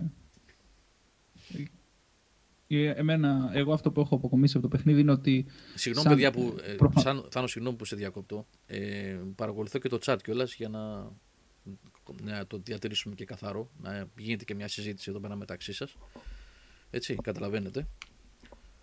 Και δίνω προσοχή εδώ πέρα. Ναι, συγγνώμη. Έλα, Θάνο. Τώρα εντωμεταξύ ο Άρωτρολ, άσχετο κι αυτό, αλλά ε, λέει ε, το να πιστεύεις ότι θα γίνεις developer από το Dreams είναι σαν να πιστεύεις ότι θα γίνεις γιατρός βάζοντας βεντούζες. Εγώ θα το άλλαζα αυτό και θα σου έλεγα ότι το να πιστεύεις ότι θα γίνεις ε, developer από το Dreams είναι σαν να πιστεύεις ότι θα γίνεις πιλότος από το Flight Simulator. Κατάλαβες; Υπάρχει μια συσχέτιση, ρε παιδί μου. Ε, Μπορείς, φαντάζομαι, κάποιος ο οποίος θα ξεκινήσει με το Dreams και θα δει πώς δουλεύει, πώς δημιουργείς σε επίπεδα, αν το, το αγαπάει, θα ακολουθήσει αυτό τον δρόμο και θα τον, ε, θα τον ε, βρει ο χρόνος να δουλεύει και πάνω σε μια μηχανή γραφικών. Το θέμα Αλλά ξέρεις ποιο είναι, η ρε Θάνο. λογική- Πρέπει, πρέπει Ναι. να, να. Ειδικά εσύ που έχεις αναλάβει και το. να γράψεις και το παιχνίδι. Ε, θα πρέπει να το κρίνεις ε, ως αυτό. Δηλαδή, εγώ δεν έχω ασχοληθεί και πραγματικά δεν έχω ιδέα. Εγώ ξεκίνησα τη συζήτηση έχοντας δει, ξέρω εγώ, καμιά σαρανταριά παιχνίδια, 30-40, μην υπερβάλλω κιόλας. Κάποια στο stream και κάποια μετά που είδα το Σαββατοκύριακο. Γιατί αυτό ξεκινάει και τελειώνει από το creative κομμάτι του. Δηλαδή, αν εσύ Ναι. έτσι, που έχεις και κάποιες γνώσεις, ρε παιδί μου, χ, έτσι, παραπάνω από μένα, τουλάχιστον αρκετές. Ε, πεις ότι εγώ δεν μπόρεσα να κάνω τίποτα με αυτό. Ε, έχασα την μπάλα. Ε, ε, τίθεται ένα θέμα γιατί ως τι πλασάρεται τελικά στην αγορά αυτό, ως δημιουργικό εργαλείο. Είναι για αυτόν που δεν ξέρει. Είναι ένα entry point. Είναι κάτι το οποίο οποιοδήποτε μπορεί ε, να ε, χωρίς να έχει εμπειρία να ασχοληθεί και να δημιουργήσει κάτι. Ε, να κρυθεί σαν ε, τι εργαλεία σου δίνει για να δημιουργήσεις. Κατάλαβες; Ούτε ε, αν, σ- προφανώς δεν θα κρυθεί σαν παιχνίδι σε καμία περίπτωση. Και Δηλαδή και το καλύτερο παιχνίδι ε, να βγει μέσα από το Dreams, το Dreams δεν θα κρυθεί σαν παιχνίδι, θα κρυθεί σαν εργαλείο δημιουργίας παιχνιδιών. Ε, το- οπότε εκεί τι κρίνουμε, εγώ, φα- εγώ αυτό που έχω στο μυαλό μου είναι ότι κατά πόσο τα εργαλεία που μου δίνει για να δημιουργήσω είναι αρκετά ώστε να με, αφήσ- με αφήσουν να φτιάξω οτιδήποτε μου κατέβει από ένα FPS μέχρι ένα top-down, ε, δεν ξέρω, ε, shooter, ένα top-down shooter. Ε, άμα από τα εργαλεία αυτά είναι, υπάρχουν εκεί πέρα για να τα δημιουργήσω εγώ όλα αυτά που έχω στο μυαλό μου, όσο περίπλοκα και αν είναι και όσο δύσκολα και αν είναι, θεωρώ ότι το παιχνίδι ε, αξίζει. Γιατί ε, μπορεί εμένα, εγώ να μην έχω μεγάλη δημιουργικότητα και να σταματάει η δημιουργικότητά μου στο να αντιγράψω μία πίστα ενός προηγούμενου Call of Duty. Και να έρθει ο άλλος με τα ίδια εργαλεία να δημιουργήσει ένα Ε, ολόκληρο. Call καλά, of Duty εντάξει, μέσα προφανώς. Όλοι έχουν πινέλο και καμβά Άρα- στο άρα σπίτι τους, υπάρχουν αλλά δεν είναι εργαλεία. όλοι. Ναι, δεν κάνουν το ίδιο αποτέλεσμα όλοι. Ναι, καλά, εντάξει. Αυτό, το θέμα είναι με, με- μεταξύ του Πινέλου και του Καμβά υπάρχουν, ε, ξέρω εγώ. Τώρα και εσύ με πήγες σε. σε Ναι, πράγματα πόσο που δεν εύκολο κάτι- είναι όμως. Ναι, ναι. Ε, πόσο εύκολο είναι, δηλαδή ε, πόσο, βολικό, και προ- πόσο βολικό είναι αυτό με το χειριστήριο. Έτσι, δηλαδή, είναι να φάω τρεις ώρες για να δημιουργήσω έναν τοίχο, ε, ο οποίος θα χωρεί. ή άμα είναι να φάω τρεις ώρες για να φτιάξω spawns στο παιχνίδι. Ε, Έχεις εντάξει. ψηλά και αγνάντι. Αυτό πρέπει να το δεις πρώτα, να το δοκιμάσεις και μετά να. Για να, να βγάλουμε δηλαδή κάποιο συμπέρασμα εντάξει, επί ναι. τούτου. Έτσι. Αυτό που, έγρα, που γράφει εδώ Forbidden Melody, ας πούμε, που λέει για τη μήνα στήριχθα, αυτό είναι ένα φοβερό πράγμα που έφτιαξε ο άλλος. Ναι, είναι. Ε, Περιγράφεις μία, παράμετρος, ε, μία, μία παράμετρο, συγγνώμη, μία παράμετρο που χαρακτηρίζει τέτοια πράγματα, τέτοια εργαλεία. Η μήνα στήριχθ που έτυχε να πέσω πάνω του, δηλαδή, του, σε αυτό το showcase στο, στο stream, ε, ήταν, ήταν η κάβλα αυτού που την έφτιαξε. Κάνα κέρδος δεν έχει, ναι. Αλλά να, έφτιαξε ένα απίθανο πράγμα, ας πούμε, που μπαίνεις μέσα και αρχίζεις και ανεβαίνεις στα 7, 7 είναι, 7 τέλος πάντων, επίπεδα της μήνας στήριχθ. Εντάξει. Τώρα που το σκέφτομαι, όλα αυτά τα indie τα οποία έχουν ε, πάρει πολύ καλές κριτικές, όπως είναι το Limbo, όπως είναι το Journey, όπως είναι αυτά τα παιχνιδάκια, πώς το λένε εκείνο, Unfinished Swan, πώς το λέγανε εκείνο το ασπρόμαυρο που ζωγράφιζες. Μμ. Όλα αυτά θα μπορούσαν να έχουν φτιαχτεί μέσα στο Dreams. Αλλά και πάλι το Dreams α, δεν θα ε, κέρδιζε πόντους αν είχε ε, αυτά τα παιχνίδια στην βιβλιοθήκη του. Δηλαδή αν είχαν παιχ- φτιαχτεί αυτά τα παιχνίδια μέσα από το Dreams. Καταλάβατε; Δηλαδή θα, θα κέρδιζε πόντους αν έδινε τα εργαλεία. Όσο καλά παιχνίδια και αν φτιάξουν η, η κοινότητα του Dreams, όσο καλά παιχνίδια και αν, φτα- και αν φτιάξει, το Dreams δεν γίνεται καλύτερο ή χειρότερο. Δεν κερδίζει, χάνει πόντους. Θα πρέπει να περιμένουμε να δούμε ε, αν, αν αξίζει να αγοραστεί από τους παίχτες που δεν θέλουν να δημιουργήσουν πράγματα. Αυτό θα πρέπει να περιμένουμε να το δούμε. Και άμα κάποιος είναι εκεί πέρα ο οποίος θέλει να δημιουργήσει, ε, το παιχνίδι θα κρυθεί στο τι εργαλεία σου δίνει για να δημιουργήσεις. Και από αυτά που έχουμε δει ως τώρα, από αυτά που έχω δει και εγώ ως τώρα, που οι πίστες μου δεν είναι τίποτα, είναι κάτι τετράγωνα που παίζουν με φωτισμούς, ε, σε περιορίζει σημαντικά μεν από μια μηχανή γραφικών, απλά σου δίνει πολύ μεγαλύτερη ελευθερία από ό,τι σου έδιναν άλλα παιχνίδια. Ωραία, μάλιστα. Τέλος πάντων, περισσότερα θα.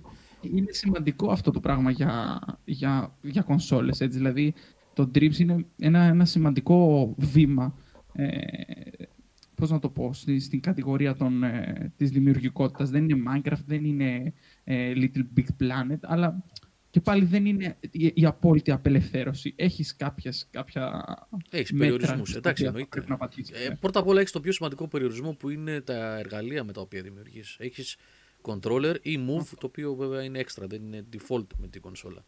Δεν έχεις ποντίκι πληκτρολόγιο που αυτομάτως. Εγώ δηλαδή, στο Κοίταξε, του- και πο- εγώ που ασχολήθηκα με, με το tutorial του Dream Factory, πώς το λέει. Τέλος πάντων, με, με τη δημιουργία. Έτσι, ίσα ίσα για να ανοίξω το hub, όχι τίποτα άλλο. Έτσι, αυτά τα 4-5 βήματα που κάνεις όταν ξεκινάς το παιχνίδι. Ε, που πρέπει να πατάς τη σκαντάλη και το D-pad για πάνω, κάτω, αριστερά, να περιστρέφεις, να κάνεις για copy, paste, delete τα αντικείμενα στο χώρο και όλα αυτά που πρέπει να κάνεις.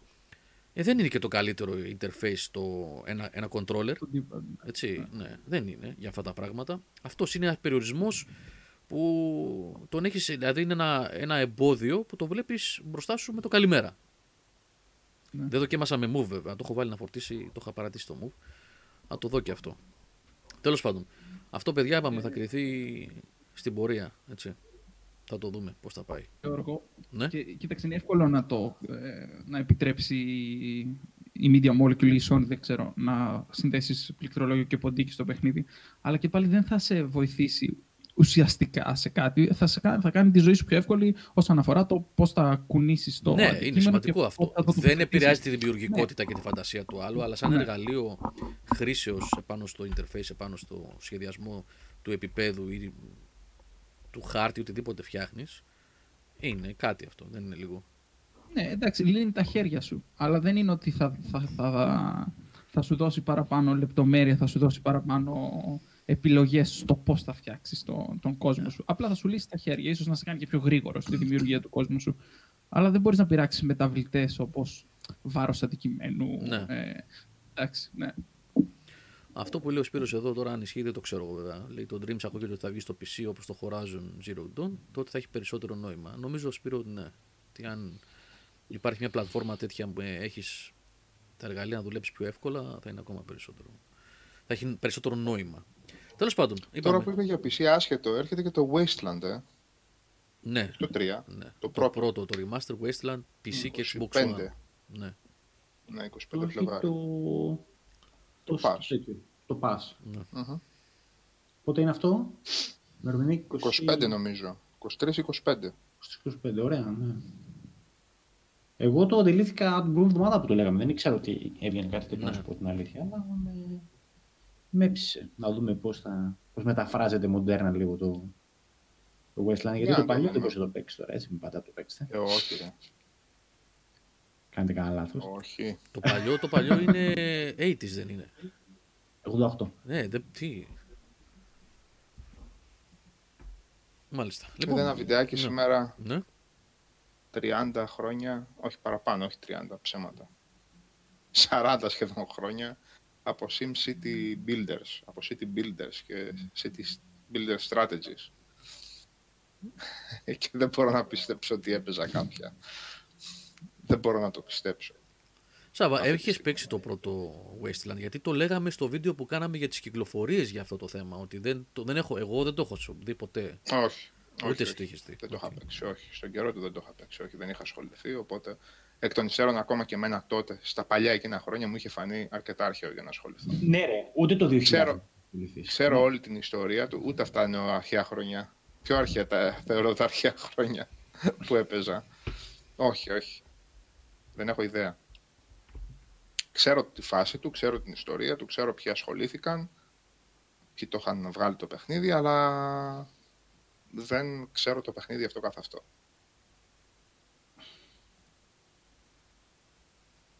Ε, λοιπόν, Σάβα, Μμμ. δύο πράγματα έχεις να πεις. Καλά, έχεις να πεις πολλά. Αλλά δύο που θυμάμαι τώρα είναι. Εγώ ότι φτιά- εκατομμύρια έχω να πω, αλλά Ναι. δεν τα ξεχνάω κάθε φορά Ναι, και ρε. βαριέμαι μετά. Ε,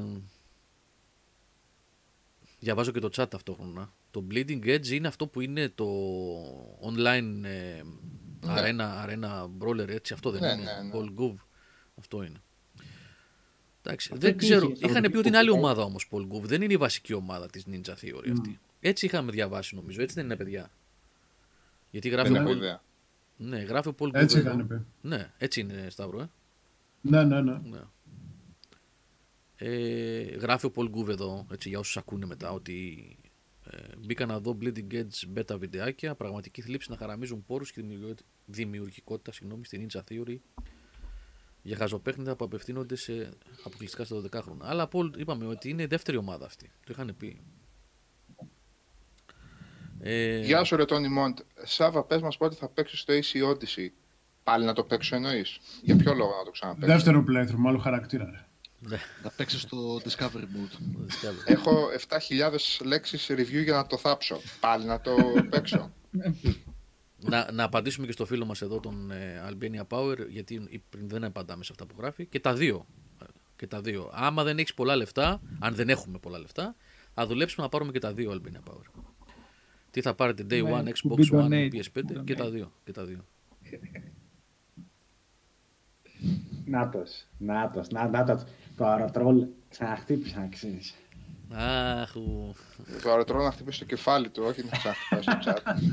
Το κεφάλι σου χτυπάει λίγο. να ισιώσει λίγο, ναι. Τι ήθελα να πω. Ε, το Easy Odyssey πλάκα-πλάκα έχει άλλο τόσο παιχνίδι τώρα. Μετά τα update που του είχα βάλει να κάνει. Αλλά δεν ξέρω αν αξίζει τον κόπο αυτό το άλλο τόσο παιχνίδι. Όλα αυτά τα μικρά campaign που είχε βγάλει. Τα έξτρα, τα DLC δηλαδή. Έχει ολόκληρα campaign. Δεν ξέρω. Δεν... Α, με έχει αποθαρρύνει πάρα πολύ από το να πατήσω play πάλι σε αυτά τα παιχνίδια. Οπότε θα περιμένω τα επόμενα τεράστια Assassin's Creed όταν βγούνε. Και θα είναι για Viking και βάρβαρους, υποθέτω. Διακρίνω τον ενθουσιασμό σου, Σάβα. Δεν έχω κανέναν ενθουσιασμό αν διακρίνεις κάτι λάθος. κάτι λάθος είπα. Προτιμώ να κάτσω να ξαναπαίξω το 2 και το Revelations που τα είχα αφήσει έτσι που είχα μπει να τα ξαναδώ έτσι ελάχιστα για να γράψω το review του, της συλλογής. Του Ezio Collection. Πώς το λέγαμε, Ezio Collection δεν το Ναι, λέγαμε. το Ezio Collection, ναι. ναι, ναι. Ναι. Και να τα συνεχίσω και να τα παίξω παρά να παίξω ένα καινούργιο Assassin's Creed. Ναι. Εγώ έβαλα τώρα το DMC να παίξω το 5, ξέρετε. Τώρα που τέλειωσε το Black Tail, Για πες τις εντυπώσεις. μόνο καλά λόγια. Οπότε λέω να σπαταλήσω λίγο την άδειά μου σε αυτό. Πόσο είναι κανένα 20 ώρο; Ε, εκεί. Είναι Λιγότερο, βασικά 15 ώρο. 15 ώρο. Στο hard. Στο normal. Hard δεν ξέρω. Δεν το βάλα. hard. Έχει hard ξεκλειδωμένο; Έχει, έχει. Ωραία. Άρα στο hard. Με τη μία. Ε, Σκληρός τι, έτσι. βέβαια, τι. Επειδή με κοροϊδεύουν στο chat. Όταν παίζουν με τον Μαρκόγλου και λένε δεν ξέρεις να παίζει και τέτοια. Ο Μαρκόγλου ακόμα θυμάται το Far Cry στο hard. Έχει και με το αυτοκίνητο. Γιατί ρε τον Μοντ.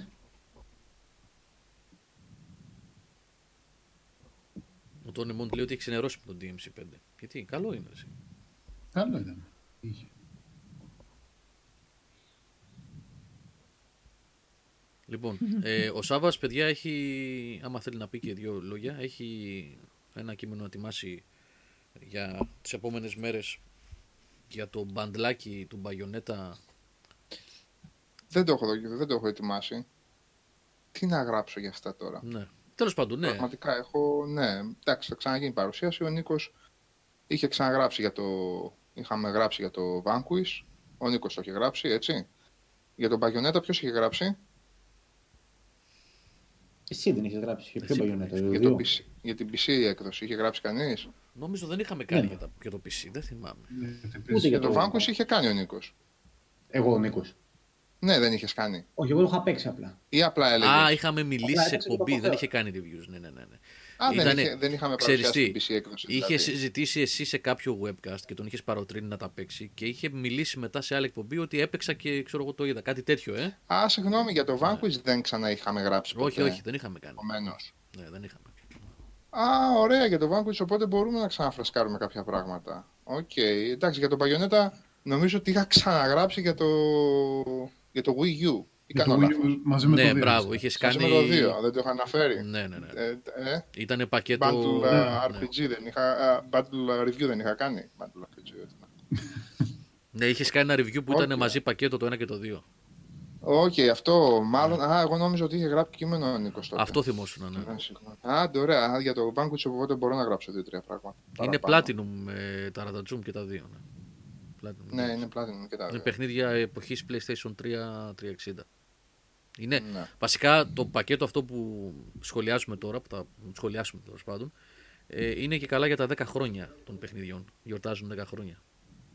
10 χρόνια και τρέχουν άψογα. Αυτό μας ενδιαφέρει.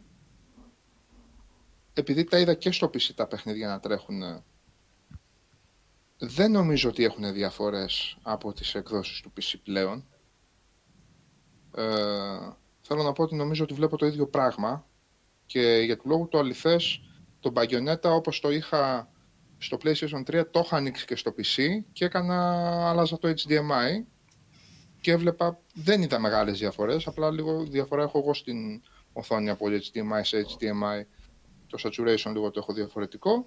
Ε, ίδια παιχνίδια είναι, 60 είναι και τα δύο στην κονσόλα, από ό,τι είδα. Εκτός και αν με μπερδεύουν τα, αυτιά- τα μάτια μου, αλλά δεν νομίζω. Αυτό το πολύ πολύ ομα, ο- ομαλό, εμένα το μάτι μου το μεταφράζει σε 60. Ελπίζω να μην κάνω λάθος. 30 δεν είναι σίγουρα. Ε, ε, το Vanquish είναι του Mikami και το Bayonetta είναι του Καμίγια. Ωραία πράγματα δηλαδή. Πάρα πολύ ωραία. Και το Bayonetta, τσάκα τσάκα, τα έχουμε ξαναπεί, λίγο over the top το όλο σκηνικό, εννοείται. Θα κριντζάρετε όσοι δεν το έχετε το αντικείμενο. Ο Σταύρος καθόλου, όλοι οι υπόλοιποι, ίσως και ο... Παρ' όλα Εντάξει. αυτά, για όσους Εγώ κριντζάρω και για γκριτζάρουν- τέταρτη φορά. Για όσους Και για γκριτζάρουν είναι τέταρτη. εξαιρετικό gameplay, Σάβα. Εντάξει. Μπράβο, ναι. Ε, είπα για το αισθητικό του πράγματος, έτσι. Ναι, είναι ναι. cringy το όλο πράγμα, δεν χωρεί Είναι, αμφιβολία. είναι, ναι, ναι. Οι πόζες, οι ατάκες, Ε, το πώς Κορδουγκαίλα είναι. μας, άμα. Στη σκορδουγκαίλα μας. ναι, εννοείται. Ο σχεδιασμός είναι over the top των ουράνιων όντων και των αγγέλων και των αρχαγγέλων. Και δαιμόνων και... Τελείως Βιμ και ό,τι άλλο υπάρχει. περίεργο πράγμα, ένα πολύ περίεργο πράγμα, το όλο σκηνικό. Και φετής κόμπος και σκηνικά και... Ναι. Ναι, αλλά όταν πάμε στο gameplay, εκεί τα πράγματα σοβαρεύουν. Εγώ νόμιζα ότι μετά από τρία playthrough το είχα και άρχισα πάλι να τρώω ξύλο. Όταν λέω να τρώω ξύλο, δηλαδή να τις τρώω και να χάνω τα platinum και τα gold. Και να μου βγαίνουν κάτι χάλκινα. Και έχω τσατιστεί λίγο από την αλήθεια. Ελπίζω να μην φταίνουν τα, τα αρθρητικά μου. Ε, το Vanquish, ε, το Vanquish είναι από τα καλύτερα του είδους του. Τώρα ποιο είναι το είδος του δεν είμαστε καθόλου σίγουροι, μπορούμε να το συζητήσουμε. Shooter δεν είναι, third person shooter σαφώς δεν είναι. Με την έννοια ότι δεν πιάνεις τη γωνία, παίρνεις το χρόνο σου και αρχίζεις και κοπανάς. Δεν έχεις καμία ελπίδα έτσι και κυρίως δεν ευχαριστιέσαι το παιχνίδι έτσι. Το Vanquish είναι μια πολύ ιδιότυπη περίπτωση action, shooting, platformer, α, τι άλλο, combo, ε, bullet time, ε, οτιδήποτε τέτοιο. Και παρά το ότι είναι μικρό παιχνίδι, συνολικά είναι μικρό μόνο στο μάτι. Διότι σε όλα τα υπόλοιπα είναι πάρα πολύ μεγάλο, μπορείς να ξανασχοληθείς, να κυνηγήσεις λίγο τα challenges, να κυνηγήσεις λίγο τους χρόνους, να το παίξεις λίγο σε hard mode, αν λέγεται hard, δεν θυμάμαι λεπτομέρειες. Επίσης κρίνησε σε ώρα ότι όχι τόσο πολύ όσο εννοείται ως τον Bayonetta. Και επίσης έχω να πω ότι το πρώτο του Bayonetta τώρα που το ξανά ξαναπαίζω, νομίζω ότι μετά βεβαιότητας είναι καλύτερο από το δεύτερο. Μετά βεβαιότητας. Αν και στο δεύτερο μου άρεσε περισσότερο το κούρεμα της ε, Bayonetta. Πρέπει να πω. Α, ποιο; Για σήμερα, οκ. Για ποιο λες Ιωάννη όμως, γιατί για το Vanquish δεν έχει ξαναβγεί κάτι άλλο για να πούμε ότι τότε ήταν καλό, τώρα δεν είναι. Δεν έχει βγει κάτι αντίστοιχο ποτέ. Είναι one of a kind αυτά τα παιχνίδια, πραγματικά. Για το Vanquish, λέει, Σάβα. ναι. Ναι. Ωραία, οκ. Ίσως να φαίνονται κάπου τα χρόνια του, αλλά Μμ, Εντάξει, όχι ρε, εσύ, οκ. ναι. Δεν- One of a kind παιχνίδι είναι αυτό. Πραγματικά. Ε, εγώ στο PC που το είχα παίξει πριν κάνα εξάμηνο ένα γρήγορο playthrough που το είχα κάνει, το ξαναευχαριστήθηκα μπορώ να πω, αν και δεν το έπιασα. Είναι παιχνίδια που λίγο θέλει να ασχοληθείς για να πιάσεις και την κίνηση και τα κόμπος τους και το σκηνικό σου σαφώς δεν είναι παιχνίδι. Δεν είναι Rage 2, δεν είναι, ξέρω εγώ, θέλει λίγο εξοικείωση και θέλει να είσαι ζεστός δεν το αφήνεις ανά πέντε μέρες και το πιάνεις. Μπορεί να το επιβεβαιώσει και ο Νικολάκης τώρα αυτό με το Devil May Cry. Δεν είναι έπαιξα μία ώρα τώρα μετά από μία εβδομάδα να παίξω άλλες δύο. Το έχεις, έχει κρυώσει, το έχεις ξεχάσει. Μμ. Θέλεις δύο ώρες να επανέλθεις λίγο στο, στο κλίμα. Να είναι τα χέρια σου ζεστά, ρε παιδί μου, έτσι. Ναι, τα χέρια σου ζεστά, να θυμάσαι λίγο τα κόμπο, να τα δουλεύεις. Όχι, ρε, δεν είναι περίπτωση Resonance of Fate, όχι καμία σχέση με το Vanquish. Το Resonance of Fate είναι Όχι. 10 based, ναι, είναι διαφορετικό. Δεν έχει καμία σχέση. Όχι, κατευθείαν μαθαίνεις στο Vanquish πώς να παίζεις. Στο Resonance of Fate, μέχρι το τέλος του παιχνιδιού, μαθαίνεις πώς να παίζεις. Μαθαίνεις το κάθε στο boss τέλος- βασικά πώς να σπάς τα κομμάτια. Και φτάνεις στο τέλος του παιχνιδιού και λες: Α, τώρα που έμαθα θα το ξαναρχίσω. Αυτά, παιδιά, τίποτα. Παλιά παιχνίδια είναι όπως και να το κάνεις. Τα πακέτα να τα συζητούσαμε προηγουμένως. Εγώ δεν συμφωνώ με αυτές τις τιμές. 10th anniversary και 20th anniversary, ξέρω εγώ. Γιατί ξαναδίνεις 20 ευρώ για ένα παιχνίδι το οποίο είναι δε, δεκαετίας και το μόνο που έχει κάνει είναι να αναβαθμιστεί σε ό,τι αφορά την ανάλυση του και το smooth του πράγματος που Το ήδη τεχνικό το έχουν τομέας, κάνει. ρε παιδί Ναι, μου. Ήδη το έχουν κάνει στα- στην PC έκδοση. Εμένα μου φαίνονται πάρα πολύ ακριβά αυτά τα παιχνίδια. Πλέον. Πλέον. Μου πεις και πώς να σου- Αποτελούν καλή ευκαιρία για όσους δεν τα έχουν παίξει Σάβα. Εντάξει, μόνο αυτό. Είναι. Α περιμένουν και καμιά, ποιος ξέρει τι, καμιά προσφορούλα. Εντάξει, εκτός αν δεν έχετε άγχος για το 20 ή για το 40. Είναι πακέτο αυτό στα 40 ευρώ. Στα ίδια λεφτά τα βρίσκει κάποιος και στο PC. Το βασικό είναι ότι είναι διαθέσιμα πλέον και στο PlayStation 4, διότι στο, 3, στο Xbox One ήταν διαθέσιμα. Οχο. Ξέρω αν με πιάσατε. Και στο PlayStation είναι playable το Bayonetta να λέμε τώρα, έτσι. Εντάξει. Και πλέον είναι και playable. Ναι. Η πρώτη φορά που σε κονσόλα της Sony το Bayonetta μπορείς να το παίξεις χωρίς να, να σπάς τα χειριστήρια. Δεξιά και αριστερά. Ε, Πάντως το Bayonetta και το Vanquish σ- του- του 360 στο Xbox One παίζανε μια χαρά. Έτσι. Ναι, λογικό. Γιατί Γιατί, και στο είχαν πολύ 360 καλή- παίζανε καλά ούτως ή άλλως. Παίζανε καλά ούτως ή άλλως. Ναι, στο Xbox One καλύτερα. Τώρα, αν κάποιος στο Xbox One θέλει να πάει στις πιο σύγχρονες εκδόσεις, αν δεν έχει καθόλου τα παλιά τα παιχνίδια, οκ. Αν τα έχει τα παλιά τα παιχνίδια, δεν ξέρω αν θα του πρότεινα ντε και καλά να παίξει με τις καινούργιες της εκδόσεις, εκτός αν γουστάρει τόσο πολύ τα 60 frames. Εντάξει, Σάβα είναι και παιχνίδια που βασίζονται στο replayability, ρε παιδί μου. Οπότε Και replayability, ναι, για τα βέβαια. challenge και αυτά που πες όπως το Vanquish στο Έτσι, Bayonetta. έτσι. Οπότε ευκαιρία είναι για τα 60 frames, ρε παιδί μου, όποιος θέλει να δει. Ναι, ναι, ναι. Αυτά. Τα Γιάκουζα τα έχει ο Σταύρος, μπορεί να μας πει. Ε, τα Yakuza, παιδιά, είναι αυτό που είπε ο Σάβα. Για όσους τα έχουν παίξει, απλά είναι πανέκδοση 1080p, 60 frames. Δεν είναι remake όπως τα Kiwami 1 και 2. Τα ίδια παιχνίδια με, κάποιες, με αυτές τις βελτιώσεις. Όποιος τα έχετε παίξει στο PS3 δεν χρειάζεται να τα. Δεν υπάρχει λόγος. Από εκεί και πέρα, όσοι δεν τα έχετε δει, το Yakuza 4 είναι κορυφαίο παιχνίδι με 4 χαρακτήρες, 4 περιοχές. Και το 5 είναι το μεγαλύτερο της σειράς, είναι 85 ώρες παιχνίδι, έτσι. Πόσο; 85 ώρες παιχνίδι. Ο- Και το 3 είναι το πιο αδύναμο, ρε παιδί μου, και σε σύστημα μάχης και σε pacing ιστορίας. Αλλά πολύ καλό πακέτο, εντάξει. Το 4 και το 5 είναι εξαιρετικά παιχνίδια. Είναι επίπεδου Yakuza Zero. Πολλοί χαρακτήρες, πολλά διαφορετικά fighting styles, πολλές περιοχές, δεν είναι μόνο αυτό το hub του Καμουρότσο που ζούσαμε στο Kiwami 1 και 2, ρε παιδί μου. Εντάξει, είναι πολύ καλή περίπτωση. Και ούτως ή άλλως είναι και ο μονόδρομος για να ολοκληρωθεί το ταξίδι του κύριου, ρε παιδί μου, γιατί είναι το ένα πίσω από το άλλο sequel. Οπότε για να πάτε στο 6. Τώρα Σταύρο με αυτά έχουν βγει όλα στο PS4. Ναι, ναι, όλα. Και όλα, αυτά όλα. θα έρθουν και το στο Zero... One. Ναι. Ναι, ναι. Είχαν, δεν Ήταν είχαν και στο PC ανακοινώσει βγήκαν. Ότι πάνε στο One βγήκαν όλα. Ναι, και στο One. Εκείνο και με τα ζόμπια. Αυτό το Dead Souls λες, Σάβα, αν θυμάμαι Ναι. καλά. Αυτό όχι, όχι, δεν βγήκε. εντάξει, Ήταν spin-off. Το μοναδικό που έχω αγορασμένο. Αυτό που δεν βγήκε, το Collect- σπάνιο. co- Collector's item. Ναι. ναι, βασικά πόσα είναι, για βάλε μας λίγο σε μια σειρά. Εφτά τίτλους. Εφτά. γιατί- Εφτά είναι. Είναι τα έξι τα βασικά και το Zero, ρε παιδί μου. Που είναι το prequel όλο. Εφτά τίτλοι. Ε, και τώρα σου δίνει αυτό το πακέτο τρεις τίτλους. Το 3, 4, 5 που ήταν ε, στο PS3. Αυτά είναι Αυτά ένα είχαν και- πακέτο και τα τρία, έτσι. Ναι, ναι. Αυτά είχαν κυκλοφορήσει κάποια, Γιώργο, στο Wii U μόνο στην Ιαπωνία, ρε παιδί μου. Στο Wii U, μπράβο, ναι. Ναι, μόνο στην Ιαπωνία. Και εντάξει, τώρα. Και το λογικό ήταν, αφού βγήκε το Zero, δημιουργήθηκε μάλλον η βάση που ήθελε η Sega. Έβγαλε το Kiwami 1-2 remake αφού ήταν PS2, δεν μπορούσε να κάνει κάτι άλλο. Ε, τα 3-4-5 ήταν στο PS3, οπότε τα μετέφερε και αυτό. Εντάξει. Θα μπουν και στο Pass. Ε. Ποια θα μπουν στο Pass τώρα, γιατί εγώ μπερδεύομαι. Τα Kiwami. Μου φαίνεται το Zero Kiwami 1 και 2, η πρώτη τριλογία πρέπει να είναι. Τριλογία. Οκ. Είναι playable τα Yakuza, ρε. Είναι playable.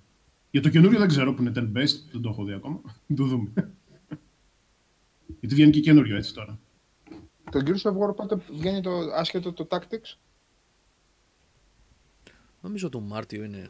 Μάρτιο-Απρίλιο κάπου εκεί είναι Σάβα. Τώρα κοντά δεν είναι. Ναι, ναι. Θα παίζεις νιό ρε Σάβα. Εντάξει. Ναι.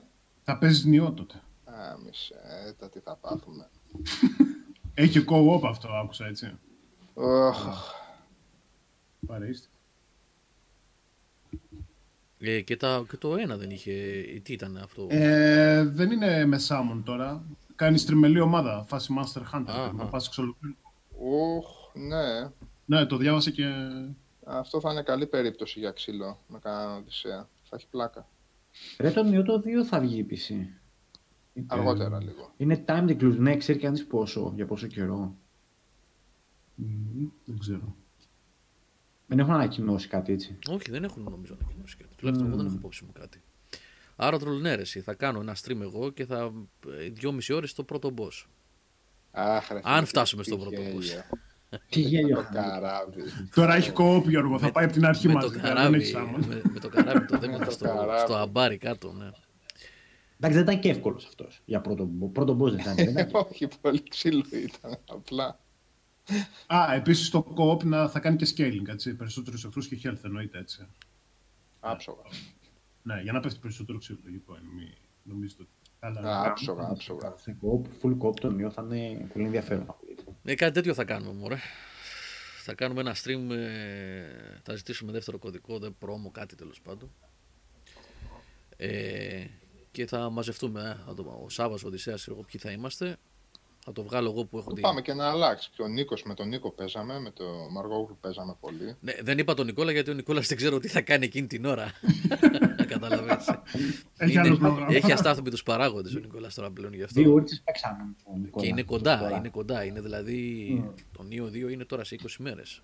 15 μέρες. 20. 20 μέρες. Οπότε. Ε, δεν ξέρω αν θα είναι διαθέσιμος. Οπότε ναι. Βάροτρο λέει ακόμα θυμάμαι τη φάτσα του Γιώργου όταν το έβγαλε λες και πήγε με την πελούτσι. Ε, Όχι. Έτσι θα ήμουνα.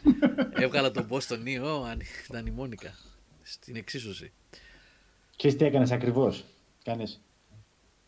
Άντε γάμισο. Αυτό είχα κάνει. Πήρες τζούρα... Πώς το λένε, πήρες νικοτίνη μέσα στα πνευμόνια σου, κατάλαβες. Το... Ρούφηξες και τσιγάρο μετά, σα- σαν να τέλειωσε κανονικά. Ρε, παιδί μου, ήταν του μάγκα, τα μαγιά, ξέρεις. Α, ήταν. Μάλιστα. Πού είσαι, βρε Ζουμάκη; Γεια σου, Ζουμάκη. Χαιρετίσματα από Καλησπέρα. Μετροπόλιταν. Μετροπόλιταν από την κλινική εννοείς. Ο Ζουμάκη, ο Ζουμάκη, ο, ε, ο Πάνος είσαι, αν κατάλαβα καλά. Αν είσαι ο Πάνος, γεια σου ρε Πάνο φίλε. Αν κατάλαβα καλά, γιατί το συνδύασα με το Μετροπόλιταν. Αν εννοείς το Μετροπόλιταν την κλινική, ναι, γεια σου ρε Πάνο, κατάλαβα εντάξει. Πώς πάει, όλα καλά.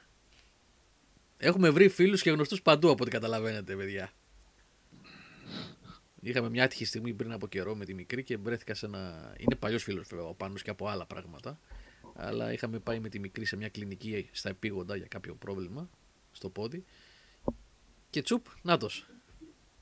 Είχαμε βίσμα και εκεί. Βρήκαμε, βρήκαμε φίλο από το Game Over. Λοιπόν, ε, άλλα παιδιά αυτών των ημερών. Μια είδηση που θα την ακούμε όλο και πιο συχνά τις επόμενες μέρες είναι πιο συχνά ενώ για άλλα παιχνίδια, όχι για το συγκεκριμένο, είναι ότι το Rainbow Six Siege, το οποίο τελικά αποδεικνύεται σε μεγάλη πτυχία για την Ubisoft, θα, ε, θα, παίζει, θα τρέχει, θα βγει έκδοση για το PS5 και Xbox Series X και θα είναι και cross, cross-gen το, το gameplay. Βέβαια εδώ μιλάγαμε με τον Χιωτέλη, έγραφε ότι cross save ζητάνε, η κοινότητα θέλει cross save, ώστε ο Χιωτέλης έλεγε ας πούμε ότι είχε ξεκινήσει το PS4 και τώρα θέλει να παίζει PC, να το αλλάξει δηλαδή, να αλλάξει λίγο το περιβάλλον και δεν μπορεί να μεταφέρει την πρόοδό του στο PC. Οπότε αυτό είναι κάτι που το ζητάνε από ό,τι καταλαβαίνω. Εγώ δεν παίζω, αλλά από ό,τι έχω αντιληφθεί γίνεται χαμός με το παιχνίδι αυτό. Έλα Νίκο. Όχι τίποτα. Ε, γιατί γκρίνιαζε για την Ubisoft εσύ μετά, πες μου. Ποιος γκρίνιαζε για την Ubisoft; Εγώ ρε γκρίνιαζα για την Ubisoft. Γιατί Γιατί; ε, βάλανε το Division 2 10 ευρώ. Και είπαμε ρε παιδί, να μαζευτούμε τον Οδυσσέα, τον Θάνο και τον Γιάννη, τον John Bob. Ε, Καλά κάνατε. Κάτσε να παίξουμε. Τελείωσα και το Witcher 3. Α, με τα παιδιά, μια-δύο ώρες, ξέρω εγώ, κάνα βραδάκι να παίξουμε. 10 ευρώ τώρα. Κλάιν. Άιντε το παίρνω. 10 ευρώ λέω να το βάλουμε. Να είναι και ο Οδυσσέας και ο Θάνος μέσα και ο Γιάννης να παίξουμε. Ξεκινάει το download Σάββατο πρωί. Οκ, λέω να ξεκινήσει το download, να παίξουμε σε κάνα δύο ώρες να παίξουμε. Με την κατοστάρα τη γραμμή τώρα κατεβάζει. Ε, ναι. 101 GB download, ρε φίλε. Ε, πόσο ώρα σου πήρε; Ένα τετράωρο. Τέσσερις Ε, ώρε. τι γκρινιάζεις. 101 GB. Έπρεπε να αδειάσουμε το δίσκο πρώτα απ' όλα. Αυτό εντάξει. Πού να κατέβαζες το Red Dead μωρέ και κρινιάζεις και να σε ακούω και 101 GB. Πόσο ήταν το Red Dead, ε, παραπάνω; Το Red Dead στο PC, 115. Δεν ξέρω πώς. Όσο θέλεις να είναι το Red Dead στο PC για το Division λέμε. το Red Dead, το Red Για Dead θα Ubisoft είναι και μιλάμε, 350. Ε, Πρέπει Και να δεν τις μου πικάρει η βούλησες γραφή στο PS4. Ε, περίμενε, περίμενε, γιατί αυτός εδώ δεν είναι... Περίμενε. Εντάξει, τώρα δεν ξέρω τι ακριβώς... Τι γίνεται τώρα με τα παιδάκια αυτά τώρα, δεν έχουν δουλίτσα, έχουν σχολείο αύριο, δεν ξέρω τι γίνεται. Ναι, συγγνώμη παιδιά, συνεχίστε. Δεν, δεν ξέρω τι γίνεται. Ε, παιδιά, πήγαινε, έχεις σχολείο αύριο το πρωί. Εκτός αν πηγαίνετε στα σχολεία αυτά που πλακώνει, το, πλακώνει ένα στον άλλον, ας πούμε, και πλακώνετε και τους καθηγητές σας, τέτοια. Δεν, δεν ξέρω τι, τι φάση. Δεν ξέρω. Τέλος πάντων. Έλα, ρε Νίκο, συγγνώμη, ναι. Γιάννη, ο Γιάννης που ρώτησε η δική μου τηλεόραση ήταν 55 ήταν αυτή. Ναι, έλα. Ναι. Μια, δύο, τρεις, τέσσερις. Θα φάει καμιά. Αλλά don't feed the troll που λέμε. Ε, δεν ήθελα να σε ρωτήσω. Τι, τι λέγαμε, μα εκτροχίασε. Ε, αν επικάρει γραμμή σου με το PS, δηλαδή κατεβάσεις κανονικά με 8, 9, 10, ξέρω ναι, εγώ. με 10 κατέβαζα, ναι. Με 10, full έτσι. Μμ.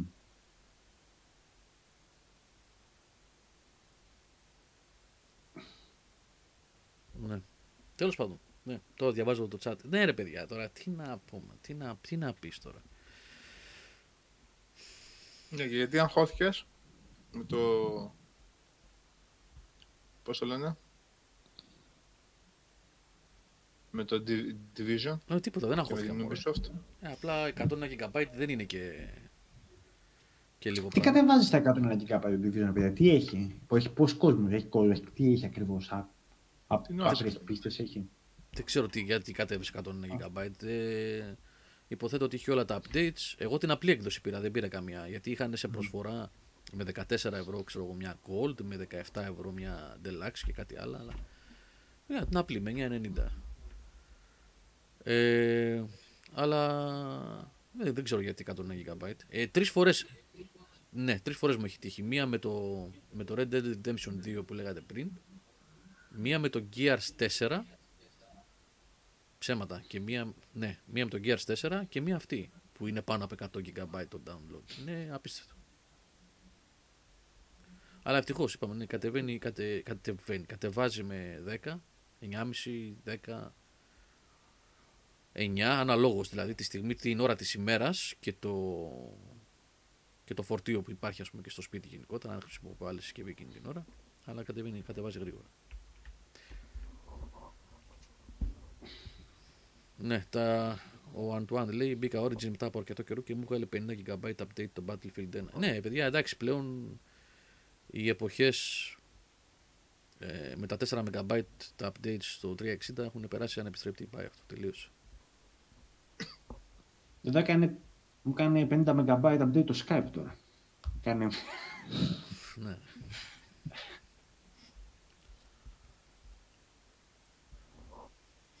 Λοιπόν, ναι.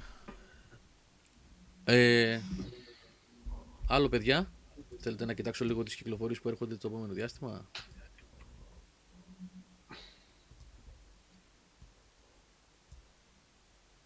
Α, έπαιξα λιγάκι το Demon X Machina που έλεγες Νίκο, το έπαιξες τελικά εσύ στο PC. όχι, όχι, όχι, όχι, δεν είναι κάτι που θέλω να παίξω. Απλά μου κάνει εντύπωση γιατί... Μόλις είδε ανημέ με έξι, μακριά λέει. Εντάξει, ναι. Τι θέλω αυτό. τώρα. Απλώς θα να ρωτήσω γιατί ρε παιδί μου έχεις τόσο χαμό, έχεις ξεχάσει ότι το είχε κάνει review ο Κώστας. Ναι, Πω, το έχει συγγνώμη, κάνει ο Κώστα. Κώστας review. Ναι. Εντάξει, Από εδώ. συμπαθητικούλη είναι. Συμπαθητικούλη είναι. Ωραίο είναι. Το είδα στο PC δηλαδή λίγο σήμερα το μεσημέρι. Έπαιξα δύο-τρία missions. Ε, μου θύμισε σε λίγο πιο αργό, σε αρκετά πιο αργό βέβαια. Γιατί εγώ δεν έχω και πολύ έτσι. Δεν έχω παρακολουθήσει τη, την κατηγορία αυτή. Μου θύμισε το Zone of the Enders, αλλά σε πιο αργό ρε παιδί μου και σε λίγο πιο έτσι κλειστό. Το έλεγα στο Σταύρο προηγουμένως ότι ε, σαν δομή, Κώστα, εσύ εντάξει, το έχεις παίξει στο Switch και έχεις κάνει και το review, θα ξέρεις καλύτερα. Ε, μου θύμιζε παλιά παιχνίδια, παλιά δηλαδή, παλιάς λογικής, ε, τύπου Ace, Ace Combat. Που, Ace Combat, ναι. Ναι. Ace Combat. Ε, κάπου φέρνει μου, εντάξει, είναι... Παίρνουν ιδέες, παίρνουν η έμπνευση από πού μπορεί να έχει έρθει. Ε, δεν ξέρω, προσωπικά τώρα αυτό το παιχνίδι στο Switch είναι νεκρό τελείως, δεν ξέρω, δεν... Δεν είχε κόσμο στο online, Κώστα τίποτα. Όχι, όχι, όχι, όχι. Στο Switch έχει πεθάνει καιρό τώρα και το single player η αλήθεια είναι ότι από ένα σημείο και μετά ψιλοκουράζει. Μπορείς Εγώ να- θεωρώ Κώστα κάνανε και χαζομάρα που, που δεν έπαιζες και αυτό το story mission που είχε online. Δηλαδή χάνει το παιχνίδι, εντάξει. Ναι. Δεν Έχει- ξέρω, μακάρι, μακάρι να έχει καλύτερη τύχη στο PC. Μακάρι, δεν, δεν ξέρω. Ε, θα έχει, θα έχει βάση λογικά εκεί πέρα, παιδί μου. Εντάξει. Αλλά είναι ωραίο παιχνίδι. Κάνεις customization, έχει μιλή μετά. Έχει... Customization πεθαίνεις έτσι. Πιο Να. customization πεθαίνεις. Δεν έχει συνέχεια, δεν έχει πάρα πολλές επιλογέ. Και έχει και πρόκληση όσο προχωράς, ρε παιδί μου. Δεν είναι casual φάση. Που περιμένεις από τη Marvel συνήθως που κάνει τα μου σου παιχνίδια σε ένα κάγκουρα ότι θα είναι, ξέρεις, απλά ένα σε εισαγωγικά χράπα-χρούπα παιχνίδι, ρε παιδί μου. Εδώ πέφτει ξύλο. Ε, αυτό που λένε τα παιδιά για το Deliverance που το έχει δωρεάν, το Epic Store το συζητούσαμε με τον Νικόλα σήμερα που παίξαμε λίγο. Για πόσες μέρες θα είναι δωρεάν, διότι υπολογίστε πια στο, μέσα στο νερό 60-70 ώρες minimum για το παιχνίδι. Πώς θα το κρατήσουν, δηλαδή, μια εβδομάδα, δύο μέρες, τρεις; Δεν Ποιο, πας ρε; και το παίξεις και σου μείνει το παιχνίδι μισό μετά και λες τι κάνω τώρα. Για ποιο λες, Νίκο, ποιο Το παιχνίδι; Kimi το Gun Deliverance στο Epic Store θα το έχει δωρεάν για κατέβασμα. Το έχει δωρεάν το pass. Δωρεάν. Σωστά, δεν είναι δωρεάν. Ενοικίαση είναι, εντάξει. εισαγωγή. Ναι, αλλά είναι στο pass. Και στο Epic Game τι το έχει με διάρκεια, τι εννοείς, Νίκο; Ναι, για πόσο καιρό θα είναι δωρεάν, αυτό ρωτάω. Μην, δηλαδή, πόσο κρατάνε πόσε φορέ. Δεν το ξέρω το κατάστημα, δεν ασχολούμαι. Το Για παίρνει. πάντα λένε τα Για πάντα παιδιά. το παίρνεις, λένε τα παιδιά. Όπως Ναι, στο όχι. Steam λογικά. Α, Όχι δωρεάν, το παίρνεις δώρο. Το κρατάς. Το, Το κρατάς στο account. δεν θα είναι διαθέσιμο για μία περίοδο δηλαδή να το Όχι, δεν είναι σαν κατεβάσεις. το Ω, ε, Όχι. όχι, μπορείς να το κατεβάσεις μέχρι ξέρω εγώ, το τέλος της εβδομάδας. Πότε, πότε γίνεται η αλλαγή, αλλά το έχεις στη βιβλιοθήκη σου. Κατάλαβα. Οκ, δεν το Μόνιμα. ήξερα. Μμμ. Ναι, ναι, ναι. Ωραίο, εντάξει. Καλό δώρο, παιδιά. Εγώ 8 ώρες ακόμα tutorial παίζω. Το έχεις ξεκινήσει; Ναι, το έχω ξεκινήσει τρομάρα μου. Μμ. Πρέπει να είσαι να μπεις σε Με τα, mood λίγο. με τα πάντα όλα μέσα. Δηλαδή και το τελευταίο DLC μέσα. Μου σκασαν με το που περνάω εκεί την πόρτα προς το χωριό 8 quest. Ο- ότι είναι ενεργοποιημένα τα DLC ρε παιδί μου, ότι υπάρχει και Α, αυτό, κατάλαβα υπάρχει τι και αυτό, λες. υπάρχει και αυτό, ναι. Ναι. Αλλά πρέπει να μπει σε mood που λέει και ο... Και εντάξει, και περιμένω την άποψή σου Άτη, για τη μάχη. Γιατί αυτή τη διαφημίζανε, εμένα ήταν ε, μάλλον το πιο αδύναμο σημείο του παιχνιδιού. Η μάχη του, δηλαδή ήταν πολύ στριφνή. Πολύ στριφνή μάχη είχε. Εγώ για να χαρώ αυτό το παιχνίδι που κατά τα άλλα το χαίρομαι πάρα πολύ γιατί φαίνεται είναι και πατσαρισμένο πλέον και όλα και το παίζω σε very high όλα και πάει η σφαίρα. Ε, ήθελα Skyrim μάχη. Τόσο blunt και τόσο χαζή. Μμμ, ήθελες χαζή μάχη, έτσι. Ήθελα χαζή, μάχη. Απλή, αυτό, ναι, το, ναι. αυτό το For Honor που μου δίνει το παιχνίδι έχω ξενερώσει τη ζωή μου. Πραγματικά. Δηλαδή θα είναι ο λόγος που θα το αφήσω το παιχνίδι. Δεν αντέξω Ναι, να το δεν κάνω είναι- τόσο πολύ αυτό το πράγμα. Με κάθε ηλίθιο μπαρμπαδέλη να ψάχνω που να τον βαρέσω. Δεν την παλεύω δηλαδή. Δεν το, δεν το παλεύω πλέον αυτό το πράγμα. Γιατί, Νίκο, τα λέγαμε και προχθές μαζί, τα λέγαμε με τον Γιώργο, τα λέγαμε δεν ξέρω. Λέω ρε φίλε, δεν θα κάτσω να δω ένα παιχνίδι και να πω έχουν κάνει κάτι πρωτοποριακό σε αυτό το παιχνίδι, έχουν σκεφτεί κατά αυτόν τον τρόπο, θέλουν να το κάνουν ρεαλιστικό, θέλουν να το κάνουν σουρεαλιστικό, οτιδήποτε. Όταν αυτό εμένα μου βγάζει την ψυχή, δεν πάνε να μαζευτούν 650 θεωρητικοί από πάνω να μου πούν ότι αυτό που κάνα είναι το πιο πρωτοποριακό πράγμα στον κόσμο. Δεν μου αρέσει. Ναι, εντάξει, μπορεί, υπάρχει μεγάλη πιθανότητα να μην αρέσει. Δεν μου αρέσει. Με, με ταλαιπωρεί. Δεν μου προσφέρει τίποτα. Καταλάβαμε ότι είναι ρεαλιστικό ότι είναι ανοιχτό το πόδι, τον κοπανάς στο πόδι. Ναι, το καταλάβαμε. Δεν θέλει IQ 160 για να το καταλάβεις αυτό το πράγμα. Γιατί όμως εμένα μου καταστρέφεις όλη την εμπειρία από το να ψάχνω εγώ το γυμνό του το πόδι. Και, αυτό, και έφερνα ένα παράδειγμα τώρα σε ένα τελείως blunt παιχνίδι, όπως ας πούμε το Rage 2, το οποίο όμως έχει καταπληκτικό shooting, ρε φίλε. Δηλαδή θέλω να πω ότι όλο το υπόλοιπο παιχνίδι είναι blunt, πέτυχαν το gameplay. Εδώ όλο το παιχνίδι φαίνεται απολύτως ενδιαφέρον. Το χτίσιμο του κόσμου, το ιστορικό background. Καθόμουν και διάβαζα, επειδή δεν έχω ιδέα τι συνέβαινε στην Ευρώπη, στην κεντρική Ευρώπη και λίγο προς Ανατολή εκείνο τον καιρό. Ειλικρινά έχω μαύρα μεσάνυχτα. Ποιος ήταν ποιος, κάθομαι και διαβάζω όλο το context που βγάζει. Είναι ενδιαφέρον. Έχουν κάνει, έχουν κάνει υπέροχη δουλειά σε αυτό το τομέα. Και ξενερώνω κάθε φορά που έρχεται η ώρα για μάχη. Ελπίζω να την. Ελπίζω λίγο να τη συνηθίσω. Αν πάρεις καλή πανοπλία και θα αντέξει λίγο, μπορείς να το κάνεις λίγο πιο γιόλο. Γίνεται λίγο mm. πιο γιόλο το παιχνίδι, κατάλαβες; Αυτό, Αλλά λίγο. Αρχή... Κοίταξε, είδα και κάποια tips γενικώς. Είδα και κάποια tips. Του στυλ μην ξεκινάτε με τέτοια, δεν και καλά. Πιο πολύ θα σας διευκολύνει να ξεκινήσετε με τέτοια. Δηλαδή, μην πάω 8 ώρες μέσα στο παιχνίδι και 15 με, με, πες το, με dual hand με... Mm. Και μετά καταλάβω ότι δεν ήταν καλό όπλο για νουμπά. Καταλαβες; Mm-hmm. Ε, Jim Pub για το Sekiro που λες και το Easy Mode. Ε, δεν λέω ότι είναι δύσκολο το παιχνίδι. Λέω ότι είναι σπασαρχίδικο. Ότι με ταλαιπωρεί. Ότι δεν μου κάνει να διασκεδάσω. Το Sekiro μπορείς να λες διαφωνούμε άπειρα ότι, δεν είναι, δύσκολο το, ότι είναι δύσκολο το παιχνίδι. Είναι απίστευτα διασκεδαστικό το gameplay του. Γι' αυτό που θα κάτσει να το μάθει. Βγάζεις τον εχθρό και χοροπηδάς πάνω κάτω. Εδώ βγάζω τον εχθρό και βλαστημάω την ώρα και τη στιγμή. Καταλαβες. Νικολάσιμο, ναι, είναι simulator η φάση, αλλά έχουν κάνει όλα τα υπόλοιπα simulator στο παιχνίδι. Δεν και καλά και τη μάχη έπρεπε να κάνει simulator. Τέλος πάντων, ελπίζω να μπορέσω να το πάρω λίγο. Ναι, ρε, ε, ελπίζω να το πάρω λίγο πιο ζεστά το πράγμα, γιατί σίγουρα το παιχνίδι αξίζει και από ό,τι κατάλαβα με τα DLC μπορεί να χτυπάει και να κάνει 80 ώρες. Mm. Το, ένα, το ένα δεν πρέπει να είναι ακριβώς DLC, πρέπει να είναι ψηλός. Ε, δεν τα έχω κάνει, δεν τα έχω ελέγξει τι γίνεται και τι δεν γίνεται. Ναι, ναι. Δηλαδή αν έχει, quest, ε, αν έχει story arcs και τέτοια μέσα. Αλλά δεν έχει ζηλέψει, έχει πολύ λίγα πράγματα έχει ζηλέψει από τα πολύ μεγάλα RPG open world γενικά. Ε, είναι πολύ καλό, θα το δεις. Δηλαδή, άμα μακάρι να ναι, σου βγει. Ναι. Και εγώ απλά λίγο ξέρεις τι, το ψηλό έπνιξα με τη μάχη. Είπα, οκ. Okay. Α, Σαβά. Κατέβασε fix-άκι για quick save. Δεν ξέρω αν υπάρχει oh, πλέον. Πω, πω, λες, ε. Ναι, ναι, ναι, ναι, ναι, ναι, ναι, ναι. Μην, Αυτή την αηδία με το... Μαλάκα μπορεί να σου πάει πίσω δύο ώρες gameplay και να το καταλάβεις. Δεν αξίζει. Τέτοια, κάτι τέτοια ρε δεν σου δίνει. Και σώζεις. Τελειώνουν αυτά, ναι. άπειρα είναι. Εδώ μου έχει αυτά τα βρίσκεις πολύ περιορισμένα. Πολύ περιορισμένα. Κάνω λάθος. Εγώ έχω χρησιμοποιήσει ήδη τρία. Γιατί τώρα έχουν πέρασει και κάνα δύο χρόνια, ένα μισό χρόνο.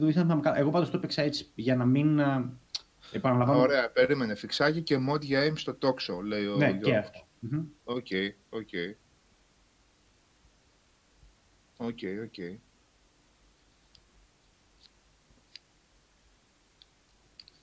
Οκ, οκ.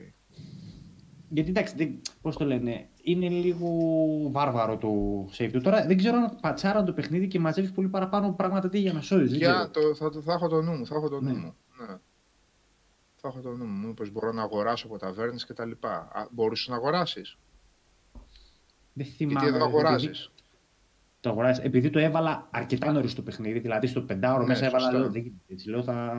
Ναι. Θα φρικάω. να με πάει δύο ώρες πίσω αυτό το παιχνίδι, τι, τι, άστο.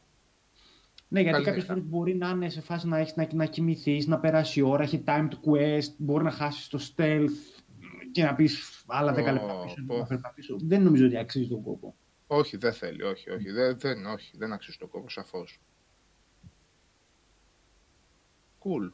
Εντάξει. Noted. Όλα αυτά. Μπράβο. Εγώ αυτό έπαιζα, παιδιά, πριν με διακόψει τον Bayonetta και το, και το Borderlands να συνεχίσω, όπως σας είχα πει. Ε, άρχισα να βαριέμαι λίγο με το Borderlands, δυστυχώς. Καλό είναι, αλλά άρχισα να το βαριέμαι λίγο, γιατί ξαναπέζω τέτοια πράγματα και θέλω να παίξω κάτι πολύ διαφορετικό. Και δοκίμασα και αυτό που μου είχε πει ο Οδυσσέας να δοκιμάσω, μετά που του είχα πει για Subnautica, το, ε, το Outer Wilds της uh, Αναπούρνα. Μμμ. Ναι. Ε, στο τρίωρο δεν το πάλεψα δυστυχώς. Τώρα θα πείτε όλα τα παρατάει ο Σάββας. Έκανε PC και όλα τα παρατάει τώρα. ε, εντάξει. Είναι πιο όλα στο πιάνο. Αλλά Ναι, ναι, κανένα. όταν με έβγαλε ό, την αρχή εκεί πέρα, εκεί στο, στον Κάνει, υπνό, σαν να ξα- κάνει να ξανα- κύκλους αυτό Σάβα, ε. αν θυμάμαι Ναι, ρε καλά. φίλε, ναι, ναι, ναι. Σαν Majora's Mask Zelda, κάπως έτσι. Ναι, ναι, κάπως έτσι. Λοιπόν, είναι σε λούπα, χρονο, χρονοχωρική λούπα είναι το παιχνίδι. Και δεν... Το είχα προχωρήσει, το πήγαινα καλά. Άκουγα τον άλλο να παίζει μαντολίνο, τον άλλο να παίζει μπάντζο. Τον Αντουάν διαβάζω εγώ. Ο Αντουάν, ο Αντουάν. ναι. Τώρα δεν οδηγάει. Ναι, ρε, σε εντάξει. Αντουάν. Α, Πρόσεξε. Πρώτο, full παιχνίδι, full co-op με φιλαράκια, full το Game of the Year Edition με τα DLC. Borderlands 2, full το παιχνίδι, full τα DLC και μη σου πω και μια μισή φορά. Ε, prequel, το είχαμε προχωρήσει πόσο το είχαμε προχωρήσει, όλο δεν το τελείωσα. Πόσο πια Borderlands. Σίγουρα καλό, ναι. Για μένα λέω τώρα πόσο Borderlands. Δεν λέω για κάποιον τώρα που το πήρε και γούσαρε πάρα πολύ να παίξει. Το καλό είναι Ε, ότι την έχουν άλλη περάσει πολλά εβδομάδα χρόνια το από το Assassin's τελευταίο Creed. που είχαμε παίξει Σάβα. Αυτό είναι. Πόσο, Γιώργο; Ότι έχουν περάσει, ε, έχουν περάσει αρκετά χρόνια από τότε που είχαμε παίξει τελευταία φορά. Ε, καλά, ρε Αυτό, φίλε. αλλά... Μόνο αυτό δηλαδή. Ότι Ναι, είναι αρκετό. Ναι, αλλά στις δύο ώρες που θα σου ολοκληρωθεί το ντεζαβί, μην νομίζεις. το θυμάσαι, ναι. Θα το χαρίσεις στην αρχή και θα το πεις και μετά όταν αρχίζεις πάλι να αλλάζεις όπλα και να λες: Α κρατήσω αυτά τα πέντε μπάσκετ μου χρειαστούν και τελικά δεν σου χρειάζονται ποτέ, γιατί έχεις κολλήσει με το τρίτο. ναι. Εντάξει, κλασικό έτσι. Διαπλοειδή κατάσταση. Για να κοιτάξω αυτό. Α, αυτό είναι που πριν 18 ώρες είχα πει ότι μπορεί να το χρησιμοποιήσω και τώρα είναι 22 level κάτω. Αυτό είναι το καλύτερο που έχει κάνει το Assassin's Creed, παιδιά. Δεν χρειάζεσαι καινούργια όπλα. Κάνεις upgrade το αρχικό σου όπλο, άμα σου έχει κάτσει με κανένα. ε, Με κανένα Για ποια μιλάς για τα πάνω, με παλιότερα κανένα ή για τα, χαρακτηριστικό. τα, τα τωρινά. Για τα Και τωρινά. τα τωρινά. Έχεις ένα που σου κάθισε, ρε παιδί μου, και κάποια, κάποια χαρακτηριστικά του είναι καλά. Ε, συνεχίζεις και το κάνεις upgrade. Εγώ συνεχίζω και ακούω τον εαυτό μου. Και συνεχίζω και με σπασαρχίζεις και γκρινιάζω, αλλά ακούω τον εαυτό μου. Δεν σταμάτησε ποτέ αυτό; Όχι. Όχι. Δεν σταμάτησε.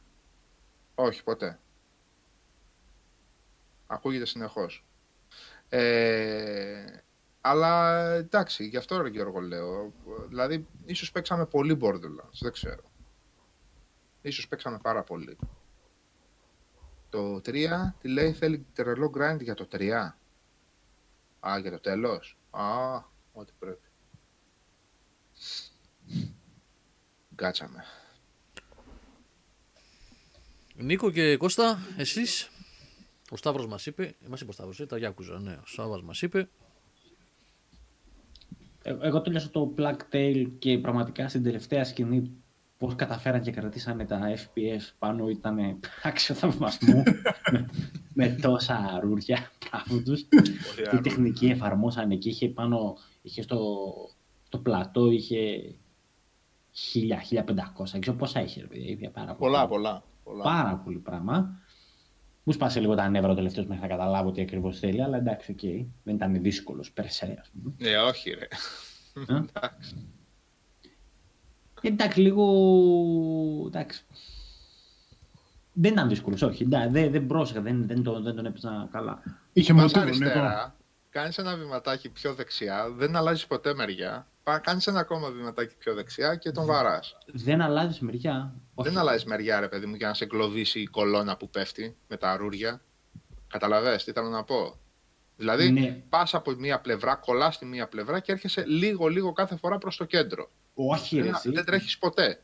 Στην τρίτη, όχι ρε, εσύ, στη δεύτερη και στην τρίτη φάση. Που σου Όχι. πετάει και από το Ναι. πάτωμα. Έτσι. Ωραία. Στο περιορίζει πάτωμα κι με άλλο το χώρο. που τρέμει, Εκεί πέρα. κάνεις δύο βήματα και, και, και, και σκάει πίσω σου. Ούτε κουνιέσαι. Όχι, ρε, είχε, και δεν μπορούσα εγώ κάποιες φορές να κάνω. Έπρεπε να αλλάξω μεριά. Όχι. Α, ίσως Γι' το έκανα αυτό. πιο δύσκολο από όσο έπρεπε. Το έκανες πολύ δύσκολο. Μπορεί, Πανεύκολο μπορεί. είναι. Με αυτή την έννοια. Όχι, δεν Και χρειάζεται, όταν- δεν χρειάζεται.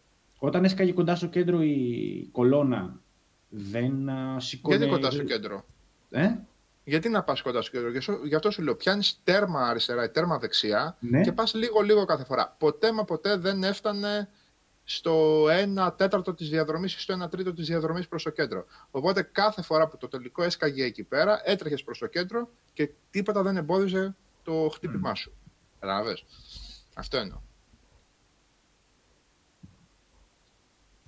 Απλά ακούς ηχητικά πρέπει να καταλαβαίνεις πότε σκάει στα μούτρα σου. Αν το αποφύγεις αυτό και το μάθεις αυτό, τελείωσε. Όχι, εντάξει, απλά εγώ νόμιζα ότι Ναι. χρειαζόταν να όχι, το όχι. έβγαλα Κακώς αλλάζοντας έτρεχες. και Όχι, το όχι. βάλω το ζόρισα παραπάνω. Και σε εγκλώβιζε κιόλας καμιά φορά. Μπορεί να σε εγκλώβιζε κιόλας. Ε, όχι, γιατί το πήγα να τον ξεκινούσα από την άκρη. Εμένα το πρόβλημα ήταν να μην, εμπου- να μην βγουν τα αρούρια του και εμποδίζει τα αρούρια του. Ε, Ούβου. αυτό είναι το βασικό. Γιατί Να μην πάει στο χάνεις κέντρο, όλη τη δηλαδή. φάση. Μμ. Ναι, χάνεις το, όλο το phase. Χάνεις εκεί πέρα. Μμμ. Οκ. Αλλά ναι. Έχασα, δηλαδή 5-6 φορές έχασα σίγουρα. Ε, εντάξει. Μμ. Trial and error φάση είναι αυτά. Εντάξει. Δεν ήταν κανένα. Αλλά σου δίνει πολύ. πολύ πο, Πολλές δυνατότητες προς το τέλος. Είναι εύκολο, είναι ένα εύκολο παιχνίδι γενικά. Ναι, και συνεχώς καινούριου μηχανισμούς. Μμ. Ναι. Ωραία. Αυτό τα που ζώπια λέει- δεν άλλαξε κάτι την προηγούμενη Δευτέρα. Τα ζώπια και το Plague Tale δεν έπαιξε κάτι άλλο. Μμ. Και τώρα το, όπως είπα, το DMC5 θα παίξω. Αυτό είναι το επόμενο στη λίστα μου. Ο Νίκος εδώ πέρα, ο Νικόλας Ζούνη, λέει: Παιδιά, εγώ παίζω το Final Fantasy 15 τη Royal Edition που έδωσε το Game Pass. Στις 30 ώρες είμαι περίπου και θέλω να πω τι σκουπίδι είναι αυτό εντελώς unoptimized το game. Δεν τα λένε αυτά. Τι σκουπίδι λένε. Το έδωσε και το Game Pass αυτό, ε, ή Έχω... όχι. Ναι, ναι. Ναι. ναι, σε, τέλος. σε κονσόλα Τη- και σε την PC. απλή. Την απλή όμως Όχι. η Square. Ε, τη Royal έδωσε. Όχι, όχι. Στο, στο Xbox είναι η full Έλα ρε. Μπράβο, και στο Square. PC είναι η Windows Edition που είναι full. Α, ωραία. νομίζω. ωραία. Μπράβο. Τώρα, κοίταξε, στα 8, 9, 15 επεισόδια που έβαλε, δεν ξέρω τι έβαλε σε δήλωση, μην με μπερδεύεις. Μπορεί να λείπουν δύο, δεν ξέρω και να μην το ξέρω. ναι, κάποια, κάποια ανήπουνε. Ναι, ναι, ναι. Δεν είναι... Ε, με γεια τους και με χαρά δεν τους. είναι edition που παίζω. Χαιρετίσματα στην εξουσία. Άμα Ναι, λείπουν. ναι. Ε, εντάξει. Μας με έκαναν τα τέτοια, τέτοια κι αυτοί. Εντάξει. Ε, Σκουπίδι. εγώ πάντως Για έχω διαβάσει αιτιολόγησε, ρε. ότι στο PC είναι πάρα πολύ καλό, τρέχει πολύ καλά. Εμένα τρέχει με τα full όλα ένα εξιντάρι ακατέβατο και έχει πάρα πολύ καλή απόδοση. Και όχι αυτή η έκδοση που είναι πλέον πατσαρισμένη όταν το είχα δοκιμάσει πέρυσι την άνοιξη. Εγώ όταν το είχα κάνει review δεν είχα θέμα τεχνικό, δεν θυμάμαι. Τώρα τι κάνουν δεν ξέρω. Γεια σου. Βασικά είχα δει μόνο τα επεισόδια. Είχα δει το βασικό παιχνίδι της Apple. Καλησπέρα και στα παιδιά που μπήκανε τώρα τελευταία, τα τελευταία λεπτά. Γεια σου, Τζιμ. Δύσκολη μέρα στη δουλειά. Δύσκολες μέρες γενικώς, φίλε. Άστα να πάνε. Δύσκολα είναι τα πράγματα. Λοιπόν, Κώστα, εσύ; Εγώ δεν παίζω κάτι συγκεκριμένο τώρα. Βασικά, σήμερα τελείωσα το, ε, το DNC του Fire Emblem, του Three Houses. Ε, τώρα μην με βάνεις να σου πω πράγματα. δεν νομίζω ότι αξίζει. Άλλαξε η άποψή σου Κώστα γενικώ από αυτό που... Ε, ένα φράγμα, όχι σχέση με αυτό που είχαμε συζητήσει τις προάλλες. Ε, είναι πραγματικά μια χαμένη ευκαιρία και δεν ξέρω για ποιον λόγο αποφασίσανε να φτιάξουν story DLC με βάση αυτό που έχουμε δει μέχρι στιγμής σαν ιστορία και σαν χαρακτήρες. Βασικά, καλύτερα θα ήταν να είχαν, ενσωματίσει, να είχαν απλά ενσωματώσει μόνο τους χαρακτήρες στο βασικό campaign παρά να κάτσουν να δώσουν την ιστορία που δώσανε. Δηλαδή, όλο το πακέτο αυτό. Ε, έχει τα καλά του ε, ως προς την έννοια το ότι είναι δύσκολο. Δηλαδή, Α, γιατί το βασικό παιχνίδι ήταν εύκολα και έβγαινε ρε παιδί. ναι, είναι, είναι δύσκολο. Πρόσεξε όμως, όχι πάνε με την έννοια του gameplay, ότι δηλαδή ρε παιδί μου πώς θα, πώς θα μπεις στη μάχη, πώς θα πρέπει να, θυμ- να σημειώσεις αυτά. Όχι, είναι δύσκολο με την έννοια ότι δεν έχεις resources. Όπως ήταν στο Fire Emblem το Fates που είχε βγει στο 3DS. Που Σαν ήταν το στο- Conquest δηλαδή κάπως. Μπράβο, στο Βασίλειο του Άκρη. Νόρ, ναι, που ήταν λίγο πιο περιορισμένα τα resources. Είναι, είναι αυτή η δυσκολία. ότι Πρέπει να κάνεις λίγο καλύτερο management. Ε, Ε, στα resources για να... στα Παρά στο resources. σύστημα. Μπράβο, αυτό, αυτό ήταν λίγο το πιο challenging κομμάτι. Από εκεί και πέρα, σαν πονοκή, δεν μπορώ να πω ότι μ, ενθουσιάστηκα και ιδιαίτερα. Τουλάχιστον με, ότι, με όλο το παιχνίδι που έχω δει στο σύνολό του. Εντάξει. Είναι για όσους ε, απλά είναι φανατικοί, θέλουν να δουν ε, το Three Houses με ό,τι μπορεί να προσφερθεί στο σύνολό του. Είχε πολλά να δώσει Κώστα, τους άλλους τέσσερα endings είχε το κάτω-κάτω, το βασικό παιχνίδι. Εντάξει, τέσσερα endings ήταν τεράστιο. Δηλαδή το base παιχνίδι ήταν ε, τεράστιο. Τώρα, αν κάποιος αποφάσισε να αγοράσει το season pass περιμένοντας το story. Το story Ναι, DLC, να δώσει κανένα true ending route σε εισαγωγικά, ρε παιδί μου. Ναι. ε, όχι, τίποτα, τίποτα, τίποτα. Δηλαδή και από, και από άποψη πλοκής δεν πολύ ταιριάζει. Δηλαδή στο τέλος θα παίξεις πάλι το campaign και θα λες ότι δεν έγινε ποτέ τίποτα, ξέρω εγώ αυτό το πράγμα. Δηλαδή Ναι, ούτε ναι. αναφέρονται στο τέλος, ούτε έχουν καμία σύνδεση με την κεντρική ιστορία, ούτε τίποτα. Ήτανε, είναι μια χαμένη ευκαιρία και πιστεύω ότι είχαν τρόπους άμα θέλουν να δώσουν ένα καλό story ε, υλικό να, ε, είχαν, είχαν πράγματα να πιάσουν και να ασχοληθούν.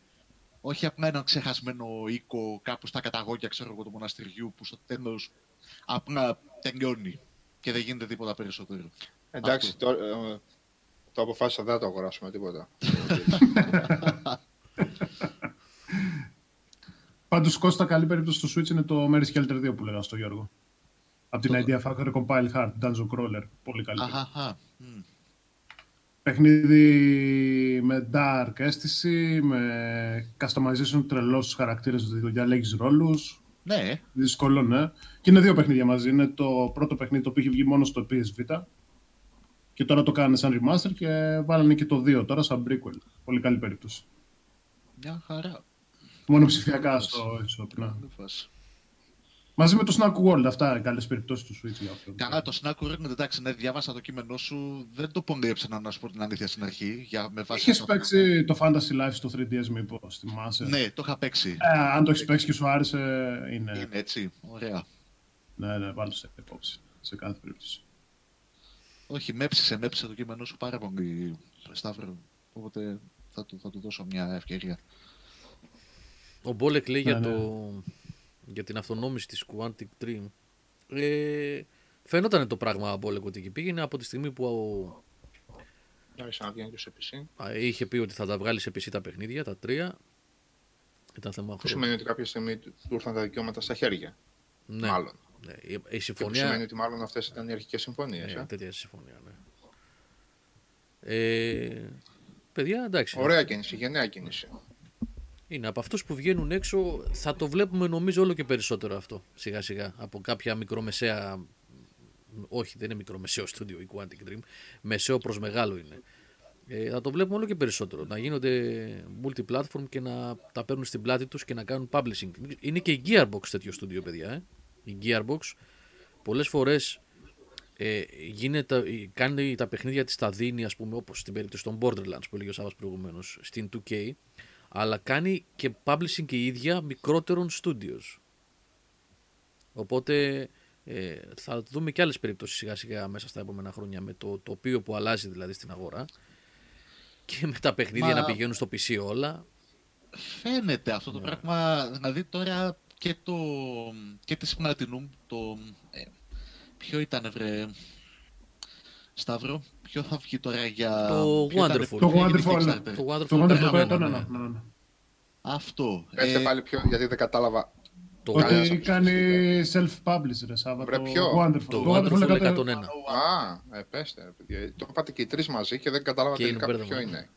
Ναι. Και βγαίνει Switch, ε, PS4 PC, αν θυμάμαι καλά. Αναλόγως PS4, τους PC, έπιασε ναι. τους στόχους όλους νομίζω. Ε. τους έπιασε, Ναι, ναι, ναι, ναι, ναι. κατε- και με το παραπάνω. Σε, Και θα δώσουν ε, και πλέον περιεχόμενο. Παίρνετε κάποιο DLC, κάτι τέτοιο. Πλάκα είχε αυτό. Κάνα πεντάωρο είχα ασχοληθεί στο Wii U. Εμένα δεν με Πλάκα τράβηξε. είχε. Δεν μου ρε Σάβα, δεν ξέρω. Τράβηξε. Είχε αυτό το λίγο. Το Pikmin το λίγο το... Αυτό το Pikmin, λίγο την Ναι. top-down κάμερα. Έτσι, Ναι, αυτό. Διαχείριση της ομάδας, εντάξει. Γιατί εμένα τα Pikmin μου αρέσουν ούτως ή άλλως, οπότε... Ε, ο Τάσος, Τάσο, τι, τι δεν απάντησα, συγγνώμη ρε φίλε, γιατί προσπαθώ ταυτόχρονα να ακούω τη συζήτηση, να κοιτάω και το chat να προσέχω κιόλας. Λες, δεν μου απάντησες για το μηχανισμό του CD Player του PS4 Pro και Slim πιο πάνω. Α, γράφεις τώρα. Λες, πολλή επιδημία έπεσε στο PS4 Pro και στο Slim από το laser του μηχανισμού του CD Player. Δεν διαβάζει τα δισκάκια και κάνει ένα θόρυβο μηχανισμός και λένε όχι δισκάκια μέσα. Δεν το ξέρω, ρε Τάσο αυτό. Ε, ειλικρινά δεν το έχω δει. Τώρα, αν είναι έτσι όπως Πες το να λες πεις, Θα το έχω σε δισκάκια γιατί... επιδημία, έτσι όπως το λες δηλαδή και καλά ότι έτυχε τώρα χρονικά να ταιριάξει μια παρτίδα που έπεσε, ειλικρινά δεν το γνωρίζω αυτό, δεν το γνωρίζω. Επίσης, Γιώργο Τιτάκη προτάζει το Final Fantasy VII σε δύο parts θα είναι. Ο director Yoshinari Kitase και ο Nomura έχουν δηλώσει ότι θέλουν, ε, δεν ξέρουν πόσο θα είναι. Οχ, Αν διαβάσει ειδήσεις. Ναι, ναι. Οπότε περιμένετε στο Final Fantasy VII Kingdom Hearts φάση. Αρκετά επεισόδια πιστεύω. Θα δούμε. Ναι, παιδιά, το δύο, μην, ε, δεν υπάρχει επίσημη ε, ανακοίνωση για δύο parts. Ούτε εγώ το ξέρω αυτό για δύο. Υπάρχει τοποθέτηση από τον director ότι δεν ξέρουν πόσο και ο Νομούρα είπε θέλει να βάλει και τα προηγούμενα. Crisis Core, Digital Cerberus, θέλει να τα επαναφέρει. Οπότε ο Νομούρα ξέρει το Kingdom Hearts, παιδιά. Σύνδρομο mangaka, δηλαδή να φτιάξουμε πολλά intro, chapters. Οπότε υπομονή για πότε θα ολοκληρωθεί το Final Fantasy VII. Νομίζω ότι είναι και Απλά, ρε, εύκολη, Σταύρο, εύκολη λύση για δεν τη ξέρω, Square εντάξει. πλέον αυτό. Ε, α, ε, τε- Εντάξει, το Final Fantasy VII το αρχικό όμως είχε fixed content έτσι. Δηλαδή, Ναι, εντάξει, μπορούν να προσθέσουν όμως DLC με την Aerith, παιδί μου. DLC με το Zack. Εδώ στο Kingdom Hearts 3 είδες βάλαν DLC με bosses. Ναι, αν, Μιλάμε- βάλουν, αν πάρουν αυτό που είπε ο Σταύρος με το, το Cerberus και όλα τα υπόλοιπα τα οποία είναι, λαμβάνουν χώρα στο ίδιο μέρος, Σύμπαν, ρε παιδί μου. στο ίδιο ναι. σύμπαν και χρονικά λίγο πριν, λίγο μετά. Άμα Ούτως θέλουν- ή άλλως, Γιώργο, αν πρόσεξες και από τα τρέιλερ του παιχνιδιού, προσθέσανε και νέους χαρακτήρες στο story mode. Ποιο- δεν πρόσεξα. Του, στο, στο part 1, ρε παιδί μου, έχουν προσθέσει χαρακτήρα καινούριο. Στο cinematic που βάλανε την Πέμπτη, πότε την Παρασκευή, δεν το είδα. Ε, Την Aerith είδα. Και... Σε, σε προηγούμενα. Σε Α, προηγούμενα. σε άλλο, σε άλλο. Οκ, οκ. Ναι, ναι.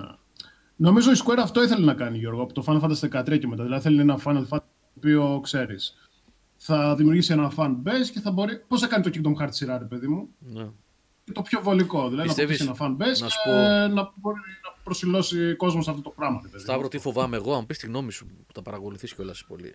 Πιστεύεις ότι θα εμποδίσει αυτό το πράγμα να δούμε άλλα Final Fantasy; Θα το... Δηλαδή, έχει το, Ε, το 14 τώρα που της πάει και τρένο κιόλας, της έχει πάει καλά. Ωραία, και είναι μια πλατφόρμα αυτή.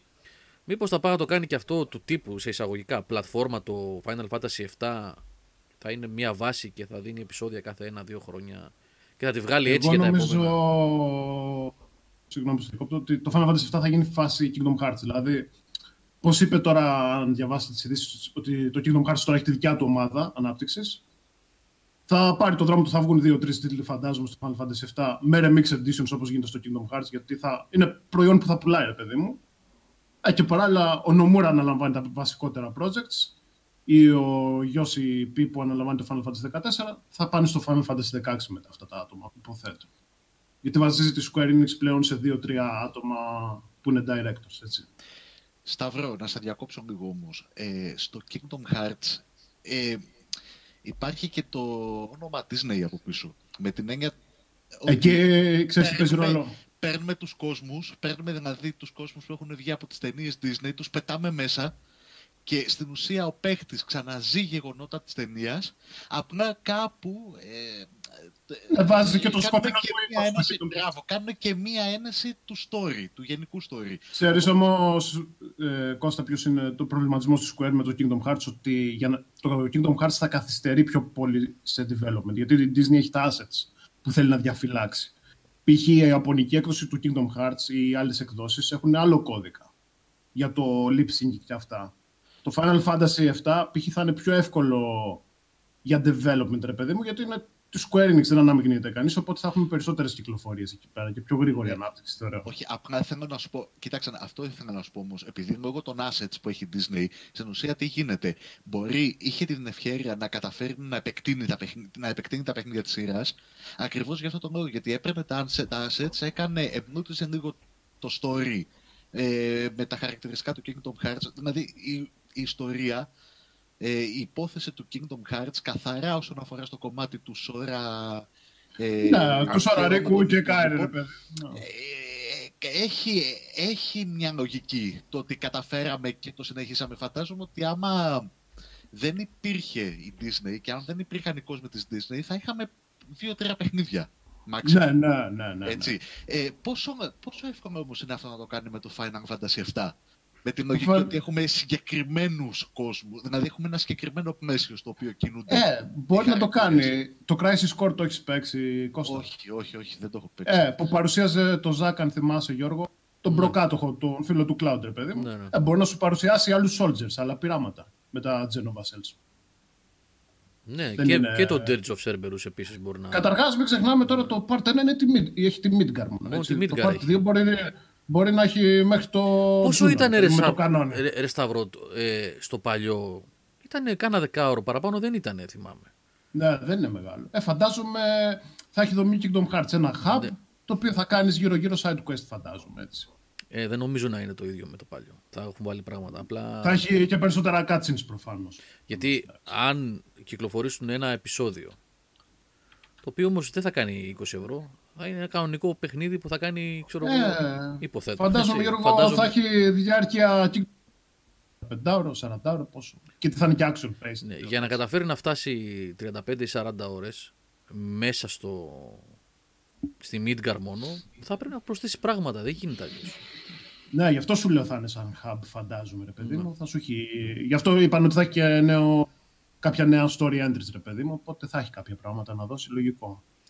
Ναι, Luke το Dirge of Cerberus είναι με τον Vincent. Με τον Vincent, ναι, ναι. ναι. Ο Vincent είναι αυτός ο τέλος πάντων ο σκοτεινός τύπος με το καπέλο και την πέρτα και το πιστόλι. Τον οποίο τον έχανες κιόλας. Τον έχανες, δεν ήταν. Ναι, μπορούσες να τον χάσεις, να τελειώσει το παιχνίδι και να μην τον βρεις ποτέ. Ήταν αυτός που ήταν μέσα σε ένα φέρετρο, έτσι δεν το βρίσκαμε, Σταύρο. Ναι, ναι, στο Nibelheim Mansion. Ναι. Που επίσης, αν επέστρεφες, έβλεπες και το cutscene με το Ζακ. Πώς... Το backstory, παιδί μου. Αλλιώς δεν έβλεπες πώς έγινε ο cloud αυτός που είναι, ρε παιδί μου.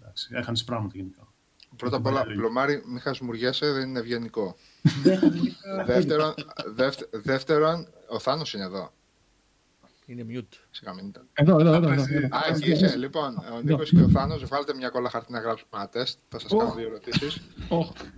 Περίμενε, δεν έχω στυλό. Έχεις ένα στυλό, δάσκαλε. Δεν ξέρω, δεν είναι κατά την άκουσα τίποτα. Ποιος είναι στο Dirge of Cerberus; Πετε μου, σας παρακαλώ λίγο. Ποιος; 20. Εσύ; Ο Βιν. Ο Βιν. Ο Βιν Δίζελ. Τρία. Έλα ρε, εδώ και με 15 τουλάχιστον να περάσω το μάθημα.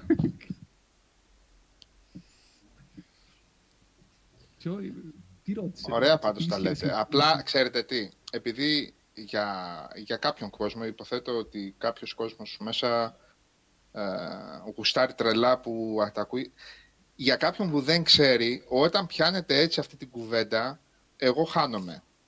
Δηλαδή δεν, δεν μπαίνετε στη διαδικασία να πείτε. όχι, μα να πείτε, αλλά ρε παιδί μου, την ώρα που λέτε Dirge of Cerberus, που εγώ το θυμάμαι μόνο σαν διαφήμιση από το PS Magazine, ε, πέστε, κάντε έτσι μια ευγενική χορηγία στο φιλοθέαμο κοινό και πέστε. Ήταν ένα spin-off του 7, ήταν ένα, ξέρω εγώ, του 9, του 12. Σωστά το λέει. Πες ρε Σταύρο. Ήταν spin-off που κυκλοφόρησε στο PS2 αν θυμάμαι Γιώργο. Ναι, δεν ήταν, ναι. Και ήταν ε, third person shooter. Third person shooter, ναι. Το οποίο δεν ήταν και πολύ. Δεν ήταν και αμέσως έχει γίνει μια Wikipedia και καταλάβαμε και εμείς δύο-τρία πράγματα. Επίσης το Crisis Core ήταν στο PSP που λειτουργούσε mm. ως prequel για το Final Fantasy VII και είχε τον προκάτοχο του Cloud, τη μεγάλη σπαθάρα που κληρονόμησε το Cloud. Και δεν βγήκαν πουθενά αυτά. Δηλαδή βγήκαν τότε σε εκείνες τις κονσόλες ω κυκλοφορίες και δεν ξαναεκδόθηκαν, δεν ξαναβγήκαν. Του PSP νομίζω Σάβα με τη λογική της Sony να το δώσει στο Vita Digital, κλασικά εικονογραφημένο. Παραπάνω δεν πρέπει να προχώρησε. Okay. Το Cerberus συμφωνώ με το Ναι, δεν ήταν. Νικόλα Σίμωπουλε, δεν ήταν. ε, Το Crisis Core από την άλλη πλευρά ήταν ε, πολύ καλή περίπτωση. Εν τω μεταξύ, τώρα που είπατε ήταν και δεν ήταν καλό, το βιντεάκι με το StarCraft, το 8 λεπτό που κυκλοφόρησε σήμερα, κυκλοφόρησε, το είδατε, Α, δεν το είδα. Τι με είναι; το Ghost. Που είναι gameplay κομμάτι από το Ghost του Xbox και του PlayStation 2. Εγώ έχω παίξει Ghost, το έχω ξαναπεί. Εσύ έχεις παίξει, ναι, σωστό και αυτό. Έχω παίξει. Ένα level που ήταν ε, μέσα σε ένα. Level κιόλας. Ναι, ήταν σε μια XO, στην XO2, XO3. Βγήκε τώρα, ε, νομίζω ένα 7 λεπτό σήμερα, όμως βγήκε δεν ξέρω. Ε, αυτό θα είναι, Ε, γιατί ήταν συγκεκριμένο. Που είναι 720. 720 πει κιόλας, πολύ καθαρή εικόνα. Για, το, για, για τον καιρό του στο Xbox τότε δηλαδή θα είχε Ήτανε κάνει... καλό. Θα είχε κάνει αίσθηση. Ήταν καλό. Δεν ξέρω τι σκέφτηκαν και τι, τι, τι συνέβη ακριβώς και δεν βγήκε. Αλλά θα είχε κάνει αίσθηση για τον καιρό του. Έτσι, αυ- από αυτό που είδα δηλαδή. Το είδα τόσο, τόσο ομαλό και τόσο στέρεο και τόσο καλοφτιαγμένο για, τη, για την κονσόλα για εκείνη την εποχή που πιστεύω ότι θα είχε πάει πάρα πολύ καλά. Ναι, δεν ξέρω γιατί η Blizzard το, το τράβηξε την πρίζα. Δεν ξέρω τι σκεφτόντουσαν. Μμ. Είχα στο μυαλό τους άλλα πράγματα ενδεχομένως. Αλλά εγώ αυτό, όσο μου επιτρέπει η μνήμη μου τώρα μετά από 17. 17 χρόνια, 18 χρόνια τότε που το είχα δει σε αυτή την έκθεση, 17 νομίζω ήταν. Θυμάμαι ότι ήταν ένα καλό παιχνίδι αυτό το δείγμα. Ένα καλό δείγμα, μάλλον αυτό που μας είχαν δείξει τότε στην έκθεση και είχαμε παίξει. Τώρα τι έχει γίνει στο παρασκήνιο με την Blizzard και το, το θάψανε; Μάλιστα. Λοιπόν, τι άλλα παιδιά, θέλετε να πούμε κάτι για καμιά ταινία ή για παιχνίδια; Ε, έχω εδώ μια λίστα με κυκλοφορίες, αλλά ας την αφήσουμε καλύτερα για επόμενη εκπομπή να πλησιάζουμε προς τα Ναι. τέλη του μήνα, γιατί ακόμα Φεβρουάριο στα μισά είναι. Ε, Κάνουμε κανένα, κανένα καρναβαλίστικο φέρμα, παιχνίδια καρναβάλια. Καλά. Από καρναβάλια έχει το YouTube πολλά, δεν χρειαζόμαστε να κάνουμε Όχι παιχνίδια καρναβάλια, παιδί μου, αλλά πώς να είναι η δομή. Σε φάση. Άλλα λέγανε, άλλα κάνανε. Τύπου, Εγώ ένα καρναβάλι θυμάμαι, το καρναβάλι εκεί στο Voodoo Vince που μου είχε βγάλει την πίστη να, πούμε, να περάσω το μεγάλο το, πες, το γύρο του τέτοιου, πώς το λέμε, την, τη ρόδα ρε. Για το οποίο δεν κάνουν καλό, και καλό remaster, Σάβα. Ε. Δεν κάνανε καλό remaster δυστυχώς. Είναι πολύ βόδια. Το παίζει στο PC και κολλάει το παιχνίδι, δηλαδή ναι. αν είναι δυνατόν. Ναι, Σαββά. Ναι, ε. ρε φίλε. Τουλάχιστον έχουμε το Grabbed by the Ghouls. Κάτι είναι και αυτό. Από το ρίχνει, ρίχνει frames ρε φίλε, αν είναι δυνατόν. Ναι, δεν έχει σχέση. Ε, Το ένα ήταν στο Rare, το Ναι, το είχαμε στο πακέτο. Rare που ήταν καλό και πεζόταν. Το Εντάξει. Voodoo Vince είχε βγει και στο, Play- στο Xbox One όταν βγήκε έκανε 1999. Ναι, κάνω 19 ψηφιακά μόνο. Εντάξει, ναι, τρέχα γύρευε.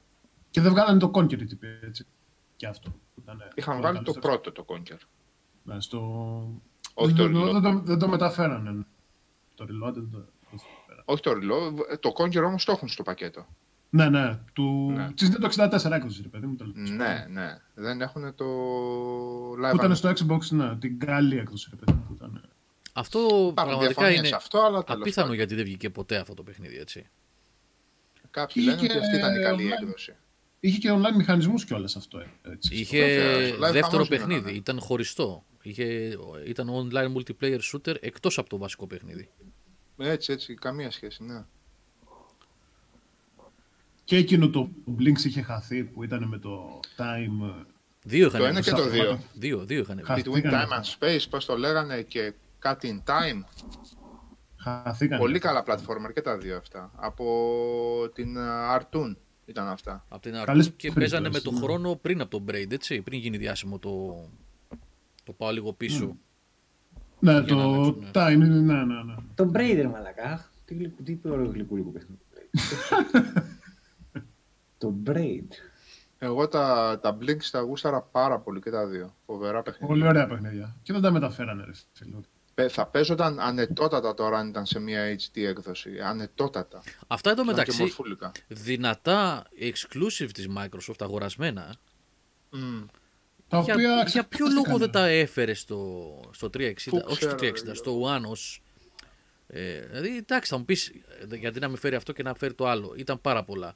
Εντάξει, μια επιλογή Δεν ήταν πάρα πολλά. 15-20 Ναι, ναι, Εδώ exclusives. πάμε τώρα. Δεν ήταν πάρα πολλά. Δεν ήταν Αν τα πολλά, βάλεις κάτω ναι. τελικά, τα exclusive που άξιζαν 15-20 τον κόπο και στο παιχνίδια. Xbox και στο 360 ήταν ε, 35-40 παιχνίδια όλα Όχι, μαζί. για το πρώτο Xbox λέω. Στο 360 έχει κι άλλα. Ναι. 30-35 παιχνίδια. Γιατί να μην τα κάνουν αυτά ένα πέρα. Δηλαδή τα δύο Blinks, γιατί να μην τα φέρουν, ας πούμε; Είναι- Ναι, αυτά δεν είναι παιχνίδια που.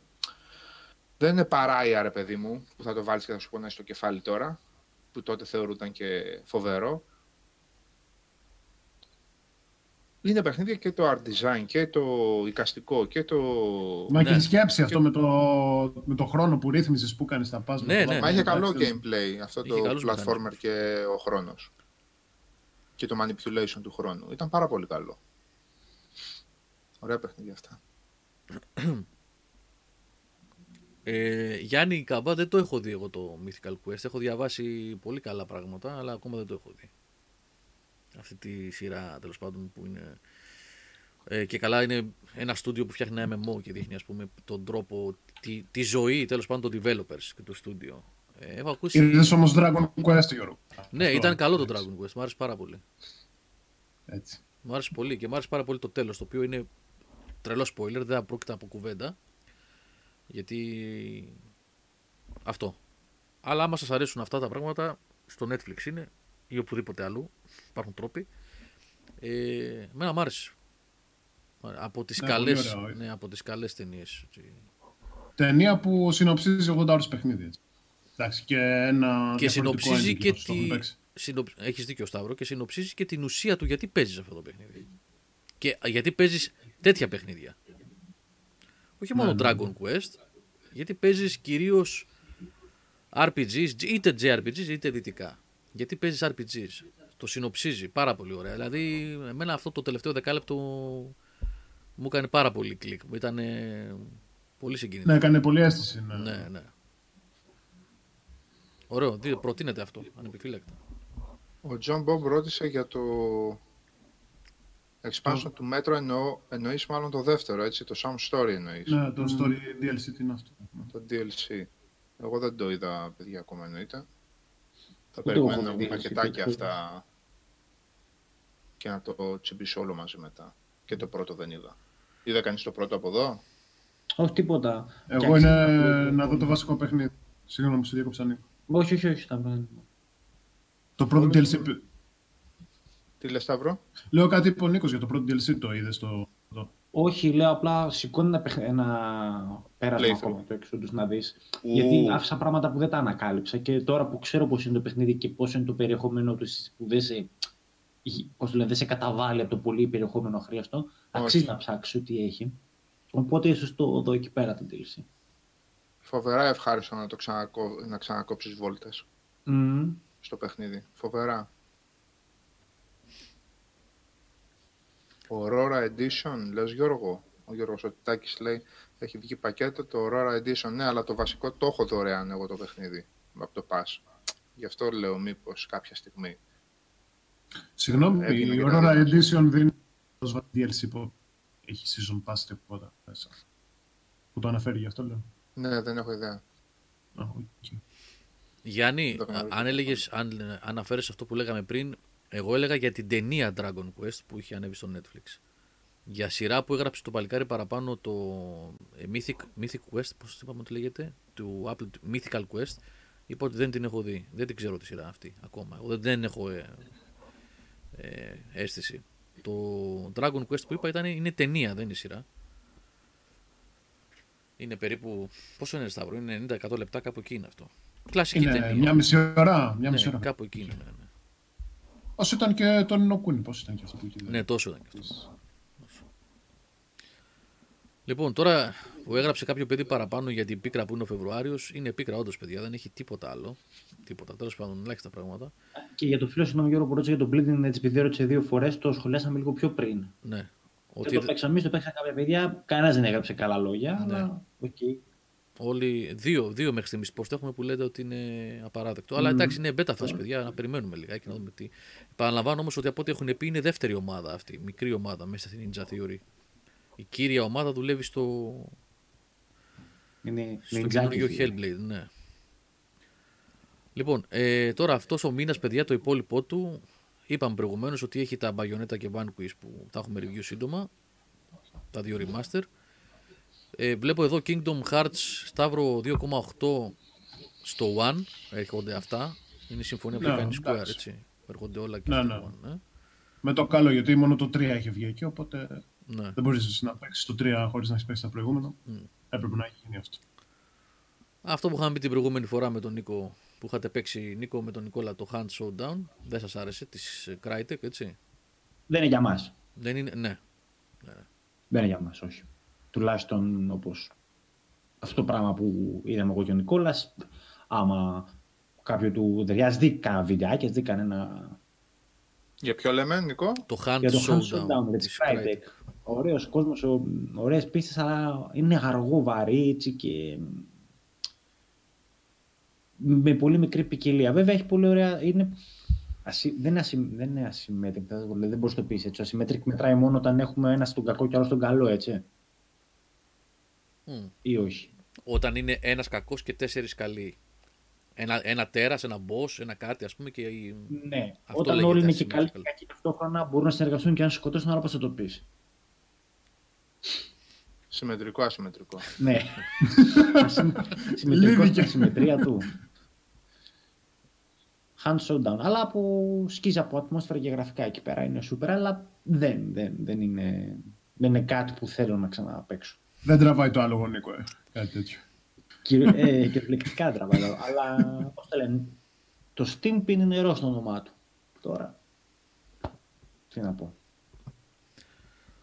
Λοιπόν, Λες και στο- στο Sonic και έπρεπε να μπει σε ένα παιχνίδι και να κλείσεις 250 ώρες για να έχεις άποψη. Τέλος πάντων. Άντε. εντάξει. Okay. Έχει 250 ώρες τώρα, γάμο, δεν είναι παιχνίδια, δεν έχει τέλος πάντων. Μην λέμε τα ίδια. τα ίδια. Ε, είδα το Parasite. Να πω την αλήθεια. Α, πάμε περίπου. εκεί. Κάτσε να πω λίγο τις κυκλοφορίες. 8 μέρες είναι. Συγγνώμη. Στα γρήγορα. Τι Νομίζω συγγνώμη, έχεις ρε. Απλά επειδή το ξεκίνησα σιγά. Λοιπόν, Devil May Cry 3 Special Edition για το Switch.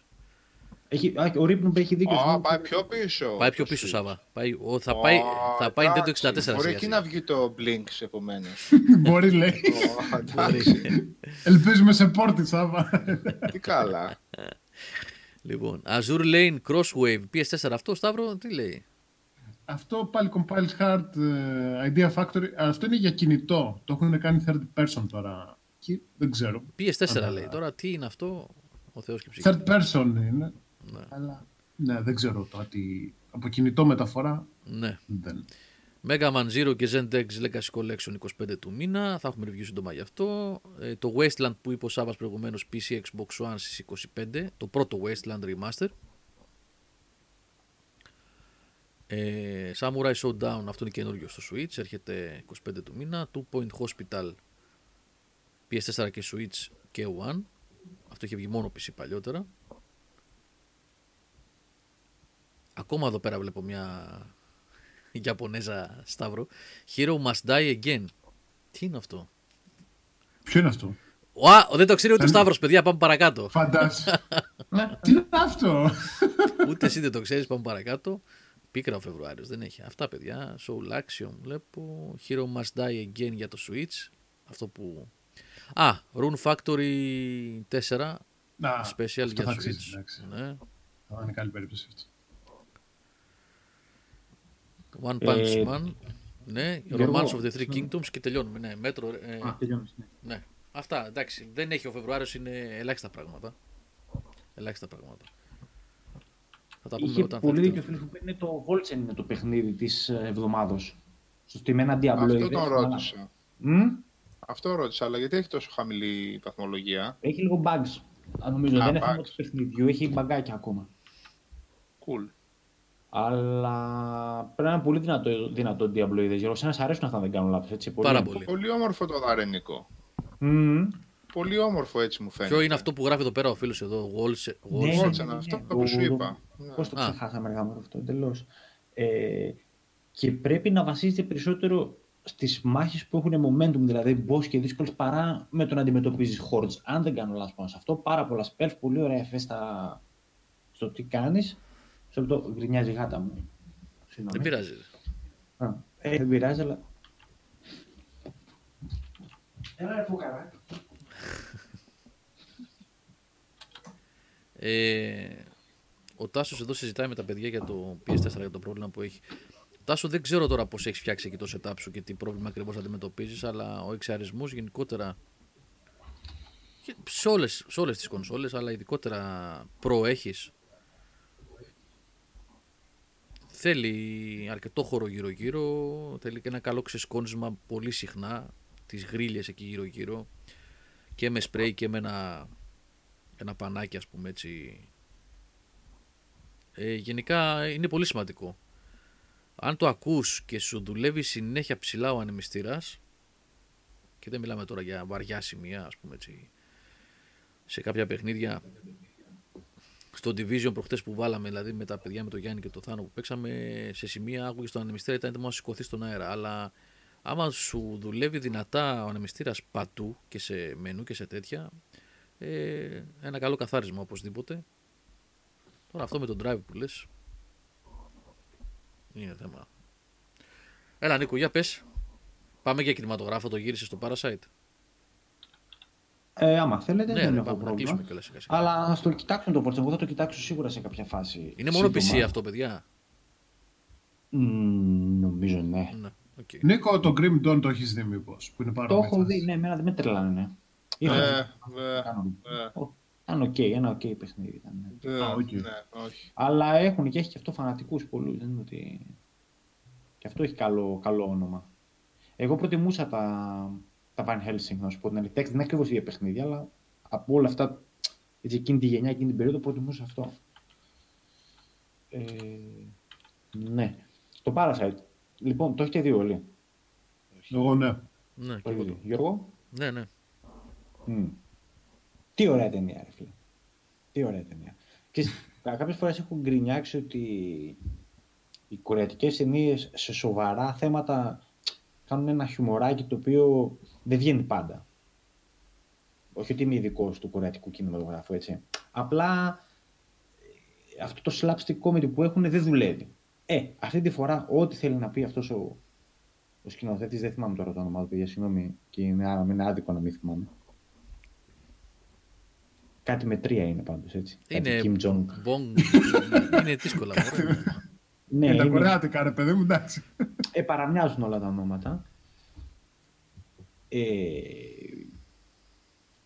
για καταρχά πήγα και νόμιζα ότι θα τα βλέπα άλλη ταινία. Εγώ νόμιζα ότι θα βλέπα κάτι δυστοπικό, ξέρεις, μια κοινωνία η οποία είναι χωρισμένη σε τάξει. Είχα διαβάσει μόνο την περιγραφή, τι δύο πρώτες λέξεις και είδα, τις δύο πρώτες σειρές και είδα κάτι εντελώς διαφορετικό. Το οποίο καταφέρνει μέσω του μιας και έξυπνης πλοκής και ανατροπών και καλού χιούμορ και τρομερής σκηνοθεσίας και σοβαρότητας εκεί πέρα που πρέπει να σου περάσει αυτά που θέλει να σου πει. Με, δηλαδή, δες, δες του, επίσης δεν σου έχει ποιοι είναι κακοί και ποιοι καλοί, δίνει και στους δύο καλά και κακά traits. Ε, αυτή, το έχω πει πάρα πολλές φορές, ότι αυτή η ισορροπία όταν τη βλέπω και σε σειρές και σε ταινίες μου αρέσει πάρα πάρα πολύ.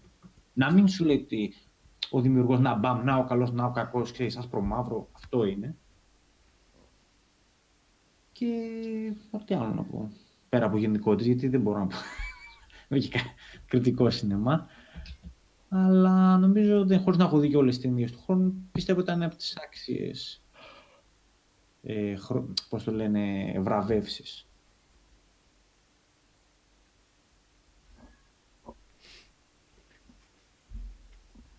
Έλα, Αυτά. πείτε. Άλλος; Δεν έχω...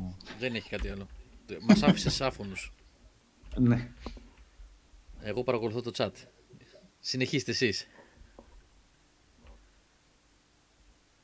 Σάβα.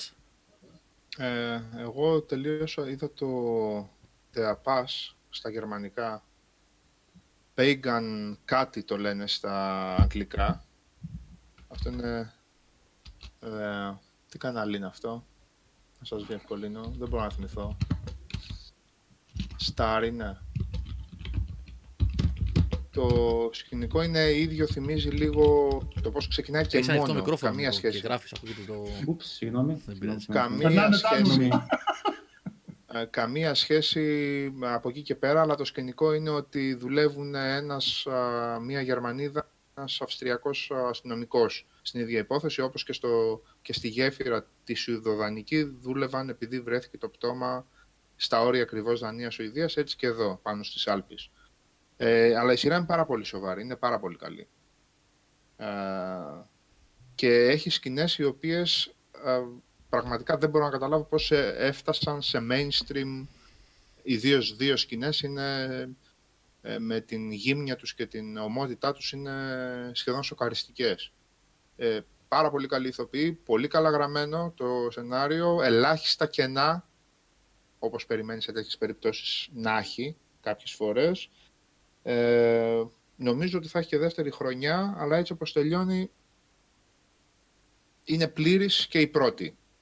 Δηλαδή η υπόθεση της πρώτης χρονιάς τελείωσε. Τώρα τι θα γίνει στη δεύτερη δεν έχω ιδέα. Πολύ καλή περίπτωση.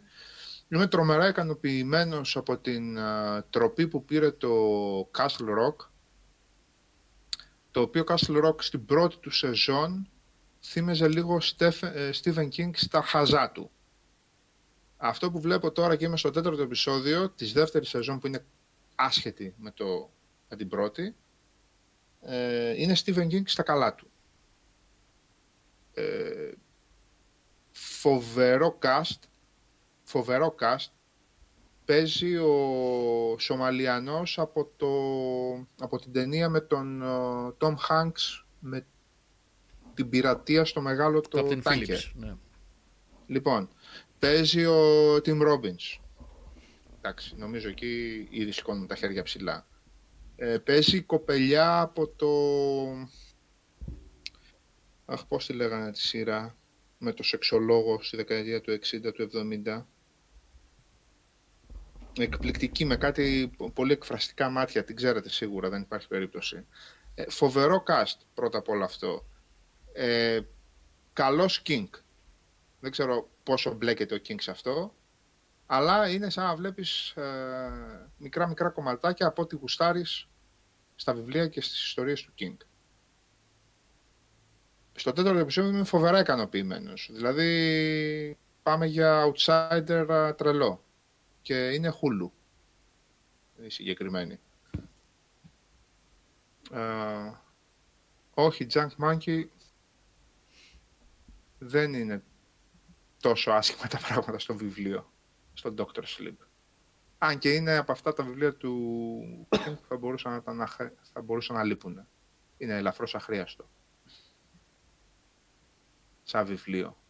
Άρα αφού θέλει ο μεγάλος να το γράψει, δεν μπορούμε να πούμε και πολλά πράγματα εμείς.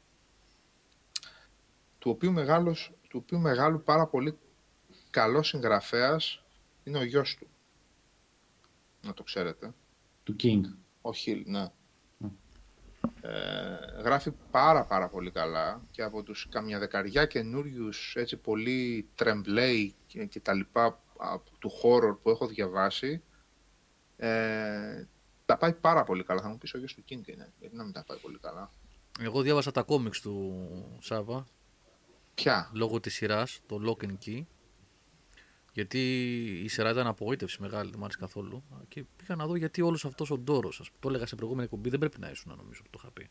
Για, για ποιον λες τώρα, Του Τζο Χιλ. Ναι. Α, οκ. Okay. Ναι, ε, έχει γράψει. και εγώ τώρα τα μάθα αυτά. Δεν ήξερα βλέπω μια σειρά στο Netflix που λέγεται Locke and Key. Δια, βλέπω και ντόρο γενικότερα σαν social κτλ. Ναι. Βγήκε η σειρά που είχε, ξέρω εγώ, και είχε, είχε περάσει και δυσκολίες να ετοιμαστεί και το ένα και το άλλο. Του Netflix σειρά. Ξεκινάω, βλέπω ένα-δύο επεισόδια. Υπάρχει κάτι καλό μέσα, η ιδέα, αλλά γενικά η σειρά εμένα δεν μ' άρεσε πάρα πολύ. Που είχε πολύ Γράφει ο Χιλ σε αυτά; Τα κόμικ είναι όλα δικά του. Τα Lock and Key είναι δικά του. Πενάκι ένας Ροντρίγκερ σενάριο, ε, graphic novels είναι, ρε παιδί μου, είναι όλα Joe Hill, δικά του. Όχι, όχι η σειρά, το Lock and Key, το comic, το graphic novel. Είναι ναι. έξι ναι. series. Από το 2008 μέχρι τώρα, το 2018. Λοιπόν, ναι. επειδή βλέπω, βλέπω δύο-τρία επεισόδια, τελικά τα είδα όλα τα επεισόδια, ρε παιδί μου, γιατί διάβασα τα κόμικ, έτσι. Λοιπόν, αλλά το πήγα ανάποδα. Βλέπω δύο-τρία επεισόδια, δεν μου αρέσουν πάρα πολύ, αλλά βλέπω ότι υπάρχει κάτι ωραίο. Και βρίσκω τα κόμικ. Τα κόμικ είναι πάρα πολύ καλά. Είναι πάρα πολύ καλή δουλειά. Είναι όλα δικά του, του Τζο Χιλ. Όλα. Ε, η σειρά τελικά παίρνει την ιδέα τη βασική σε σημεία πιστή, σε σημεία, δηλαδή γιατί εγώ προχώρησα και πέρα από όσα έχει στον πρώτο κύκλο, στην πρώτη σεζόν της τηλεοπτικής σειράς, γιατί έχουν πάρει και κάποια από πιο μετά και κάποια... Τα έχουν ανακατέψει λίγο, την τράπουλα δηλαδή, στην τηλεοπτική σειρά εννοώ, προσπαθώντας να μείνουν πιστοί σε σημεία, έχουν κολλήσει πάρα πολύ την δράμα που δεν υπάρχει στα κόμικ. Τα κόμικ είναι σκληρά πολύ. Καμία σχέση με αυτά τα. Είναι PG, ας πούμε, η σειρά, είναι πιο φιλική σε νεαρές ηλικίες. Ε, αλλά ναι, εγώ συνειδητοποίησα ότι κάτι καλό δουλεύει αυτός ο άνθρωπος από, από τα κόμικ. Όσο μπορούσα να καταλάβω δηλαδή. Τώρα ναι, για... Εγώ τα Lock and δεν τα έχω, δεν τα έχω διαβάσει. Δεν τα, δεν τα ξέρω καθόλου δηλαδή. Εγώ τα έμαθα τώρα σου λέω. Τώρα δύο-τρεις εβδομάδες από τη σειρά και μετά. Δηλαδή μπήκα στο τρυπάκι να διαβάσω τα κόμικ βλέποντας τη σειρά αυτό. Με αυτή τη λογική. Με αυτή τη σειρά. Ναι. Ε, τα έχει κάνει όλα ο, ο Χίλ αυτά, έτσι; Όλα, ναι. Από ό,τι είδα ναι. είναι έξι, όχι κεφάλαια, έξι σειρές, έξι chapters έτσι να το πω έτσι, ναι. έξι chapters που είναι όλα δικά του. Με ναι. σκίτσο ο Ροντρίγκες, κάπως δεν θυμάμαι το μικρό το όνομα. Ο Ροντρίγκες, ναι, ναι. Δεν, ε, δεν έχει κάνει πολλά, και τίποτα, πολλά πράγματα γενικώς. Ε, κάτσε να δω λίγο εδώ, μήπως έχει... Όχι, δεν τα έχει, αυτό είναι το κακό τώρα εδώ, στα SFTB. Ναι, okay. Ε, είναι πάρα πολύ καλό το Hard Shaped Box, που είναι το debut του, του Hill. Πολύ καλό βιβλίο και το Horns το δεύτερο και έχει και αρκετές συλλογούλες. Εντάξει. Ε, έχει τρεις-τέσσερις συλλογές. Με... Έχει γράψει αρκετά διηγήματα δηλαδή, καμιά σαρανταριά κιόλας. Γράφει καλά, έχει πολύ καλό ύφος πάντως. Αυτός θα κάνει καριέρα. Ο άλλος ο Owen δεν ξέρω, αλλά αυτός θα κάνει σίγουρα καριέρα. Κάνει ήδη καριέρα μάλλον. Μάλιστα. Σταύρο, Κώστα, Θάνο, θα προσθέσετε κάτι, είπαμε για κλείσιμο. James είδα. Για, τι, Uncut James. Α, ναι, με, το, με τον Adam Sandler, τον οποίο δεν πολύ πάω, αλλά μ' άρεσε η ταινία. Παραδόξως. Ήταν καλή, ναι, είχε ωραίο ρυθμό. Διάβασα, λένε ότι είναι η αδικημένη ταινία της χρονιάς αυτή στις βραβεύσεις. Δεν ξέρω, εγώ την έχω δει. Δεν... Την έχεις στο Netflix. Καλή ναι, ναι, ναι, το ξέρω την έχεις. Ναι, ναι. Απλά δεν την έχω δει, ναι.